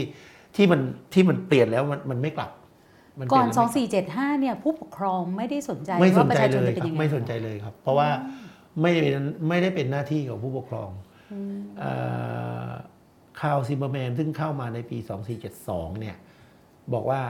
ประชาชนในประเทศเนี้ย แค่หนึ่งเปอร์เซ็นเท่านั้นที่เข้าถึงบริการเอ่อสาธารณสุขของรัฐ บริการโรงพยาบาลรัฐค่ะนอกนั้นเนี่ยใช้ยาแผนโบราณใช้ยาค่ะจีนยาอะไรกันแบบตามมีตามเกิดก็เรียกว่าทำว่าทำของตัวเองเท่านั้น เพราะว่าในรัฐโบราณเนี่ยฮะอ่าเรื่องของการศึกษาเรื่องของการสาธารณสุขเรื่องอะไรพวกเนี้ยมันไม่ได้เป็นภาระหน้าที่ของรัฐอืมมันเป็นเรื่องของชุมชน มันเป็นเรื่องของชุมชนที่ที่คุณจะจัดการค่ะสมมติว่าคุณเป็นเปอร์เซียใช่ไหมคุณเป็นค่ะอ่า ชาวเปอร์เซียมาอยู่ในอืมสยามโอเค คุณก็ก็ไปดูแลจะเรียนตัวเองภาษาอะไรก็เรื่องของคุณอ่าฮะเพียงแต่เมื่อถึงเวลาสยามจะไปรบคุณให้คนมาเท่าไหร่ คุณต้องเกณฑ์คุณมาได้ได้เท่าไหร่อือหือก็ของงานอะไรแค่นี้เวลาคุณไปขายอะไรมา คุณจ่ายภาษีให้เราเท่าไหร่ออบลิเกชันมันมีแค่นี้แค่นี้ แต่ว่าเรื่องเรื่องว่าเออคุณจะอยู่จะบายจะกินอะไรอยู่ยังไงเนี่ย อันนี้อันนี้อันนี้รัฐไม่เหมือน ไม่มีไม่มีอำนาจยุ่งด้วย คือคือแม้แต่เรื่องของอะไรที่เอ่อเรื่องของโรคระบาดใช่ไหมแต่ว่าเอกรัฐโบราณมันทำยังไง เมื่อเกิดเกิดโรคระบาดใช่ไหมค่ะก็โอเคละเต็มที่ที่สุดคือให้กำลังใจด้วยการสวดสวดเพื่อไล่ผีออกไปจากจักรวาล เอ้าดิฉันดูหมอหลวง นึกว่าเขาส่งหมอหลวงไป ไม่มีหรอกครับ ไม่มีเหรอคะหมอหลวงเนี่ยไม่ได้ออกจากวังนะครับ หมอหลวงคือหมอรักษาคนในวังอ๋อเท่านั้นเท่านั้นค่ะนานๆถึงจะมีการ พระราชทานออกไป ซึ่งไม่ใช่คนธรรมดาสามัญนะฮะต้องเป็นขุนนางหรือว่าคนสำคัญค่ะค่ะไม่เคยมีไม่เคยไม่ค่อยมีในหลักฐานที่อืมที่ที่จะชัดอันนี้ซึ่งเราพูดถึงในยุทธยาหรือว่าแบบในในก่อนหน้าที่จะปรับเป็นรายการที่ห้าค่ะนะว่าเออ จะได้ประทานให้กับคนทั่วๆไปหรือว่าอะไรค่ะเงี้ยไม่ไม่ไม่ไม่ค่อยปรับก็การกระจายโรงพหมอยาหลวงบามันชัดอยู่แล้วลสถานีอนามัยอะไรอย่างนี้ก็หลังการเปลี่ยนแปลงการปกครองทั้งสิ้นใช่ครับเอ่อมันอืมรัฐวิจกรรมที่พี่กาพูดไปเมื่อกี้ค่ะเนี่ยมันอันนั้นน่ะมันชัดเจนว่าว่าว่าเนี่ยเป้าหมายมันต้องการให้สร้างให้คนแข็งแรง แล้วก็การกินเนี่ยมันเป็นการแพทย์ เชิงป้องกันใช่ไหมเป็นการสาธารณสุขเพื่อค่ะไม่ให้คนป่วยแต่อันนี้เราก็รู้อยู่ว่าเออเนี่อืยอหือเดี๋ยวการป้องกันเนี่ยมันดีกว่าการรักษาหลายหลายร้อยเท่าอะไรเงี้ยมันมันซึ่งซึ่งหมายความว่าเนี่ยเขาลงเขาลงแรงมาตั้งแต่ตอนนั้นอะไรเงี้ยอืมอืมอาจารย์คะเรียนคิดว่าหลังจากหนึ่งชั่วโมงครึ่งที่เราคุยกันเนี่ย คือวันพรุ่งนี้หรือว่าถ้าค่ำนี้ มีใครจะกินมื้อมื้อค่ำเนี่ยอาจจะรู้สึกกินมองอาหารหรือว่าสังเกต ลิ้นที่ตัวเองรับรสเนี่ยไม่เหมือนเดิม อาจารย์อยากจะบอกอะไรกับพวกเขาอะคะผมที่อยากบอกฟัอย่างเดียวครับว่าคุณต้องอาใช้ลิ้นที่คุณได้รับมาเนี่ยให้มันให้ซื่อตรงกับตัวเองมากที่สุดให้คุณแบบสามารถที่จะรับรู้และมีความสุขกับมันได้มากที่สุด รัฐสมัยใหม่ที่เป็นรัฐประชาชาติให้ผมจะยันจริงๆนะอืมที่รัฐประชาชาติก็คือเป็นรัฐที่เห็นประชาชนเนี่ยเป็นส่วนสำคัญอือหือเป็นส่วนที่เป็นศูนย์กลางของ รัฐเนี่ยเป็นสิ่งที่รัฐเนี่ยให้ความสำคัญเนี่ยอ่าต้องให้ความสุข ต้องประกันว่าประชาชนเนี่ยต้องมีความสุขได้ ซึ่งการกินแบบมีสุนทรียรสเนี่ยมันเป็นความสุขอันหนึ่งผมยืนยัน ผมยืนยันได้ว่า คนจำนวนมากคุณไปดูเลยเขาก็แบบพยายามกินให้คนอื่นเห็นว่าตัวเองมีความสุขยังไงใช่ไหมฉะนั้นเนี่ยอันเนี้ยมันเป็นมันมันมากกว่ามันมากกว่าอือหืในอรัฐโบราณมากมายเลยนะ ที่กินเพื่ออยู่อย่างที่บอกกินเพื่อปฏิบัติธรรมเพื่อเพื่อจะไปบรรลุอะไรก็แล้วแต่อันนั้นจะไม่มีในความคิดแบบพุทธไม่มีทางที่ความสุขของการกินจะมีได้ค่ะแต่สำหรับรัฐรัฐสมัยใหม่ คนที่อยู่ในรัฐประชาชาติหลัง 2475 เนี่ยเขายืนยันว่าคุณต้องกินและคุณต้องมีความสุข ฉะนั้นเนี่ยคุณต้องยืนยันในความสุขของตัวเองที่คุณได้รับจากการกินเนี่ยให้เป็นส่วนหนึ่งของชีวิตของคุณที่ไม่มีใครมาพรากเอาสิทธินี้อืออฮึอกไปได้อะไรเงี้ยเหมือนเหมือนกับสิทธิ์อย่างอื่นๆที่คุณมีอยู่ อันเนี้ยผมคิดว่าผมคิดว่าถ้าคุณคุณแบบมองมันอย่างนั้นเนี่ยค่ะก็คุณก็จะจะรู้สึกได้ว่า เออ วันนี้เนี่ยคุณต้องมองเรื่องนี้เนี่ย ในฐานะที่มันเป็นสิทธิ์เด็ดขาดของคุณเลยนะ อันนี้คือเป็นสิทธิ์เด็ดขาดของคุณที่ไม่ให้ใครมาทำแทน หรือคนอื่นมาคิดแทนไม่ได้ คุณต้องซื่อตรงซื่อสัตย์ต้องยืนยันกับตัวเองอือหือค่ะดังนั้นเนี่ยลิ้นก็จะเป็นของคุณแล้วก็อำนาจก็จะเป็นของคุณอะไรเงี้ย ค่ะปฏิวัติที่ปลายลิ้นจริง ๆ เลยนะคะ ที่เรียกว่าเราไม่อยากย้อนกลับไปแล้วล่ะไอการเมืองประชาธิปไตยแบบล้มลุกคลุกคลานนะคะ นับจากนี้เราต้องปฏิวัติมันจริง ๆ ไม่ใช่เฉพาะแค่การเมือง แล้วก็สภาพเศรษฐกิจเท่านั้นนะคะ วันนี้วันโอวันวันออนวันต้องขอขอบคุณผู้ช่วยศาสตราจารย์ ดร ชาติชายมุกสงนะคะ จากภาควิชาประวัติศาสตร์ คณะสังคมศาสตร์มหาวิทยาลัยศรีนครินทร์วิโรจน์นะคะ แล้วก็ถ้าคุณผู้ฟังสนใจเพิ่มเติมนะคะ อาจารย์เป็นผู้เขียนหนังสือประวัติศาสตร์ที่ปลายลิ้นอาหารการกินในสังคมไทยหลัง 2475 ค่ะ ก็เอ่อสำหรับสัปดาห์หน้านะคะก็ติดตามได้นะคะ ก็มีทั้งโพสต์คลิปนะคะแล้วก็ In Focus นะคะก็ติดตามได้ทางเพจ แล้วก็ทุกแพลตฟอร์มของวันโอวันค่ะ วันนี้ลาไปก่อนนะคะ สวัสดีค่ะ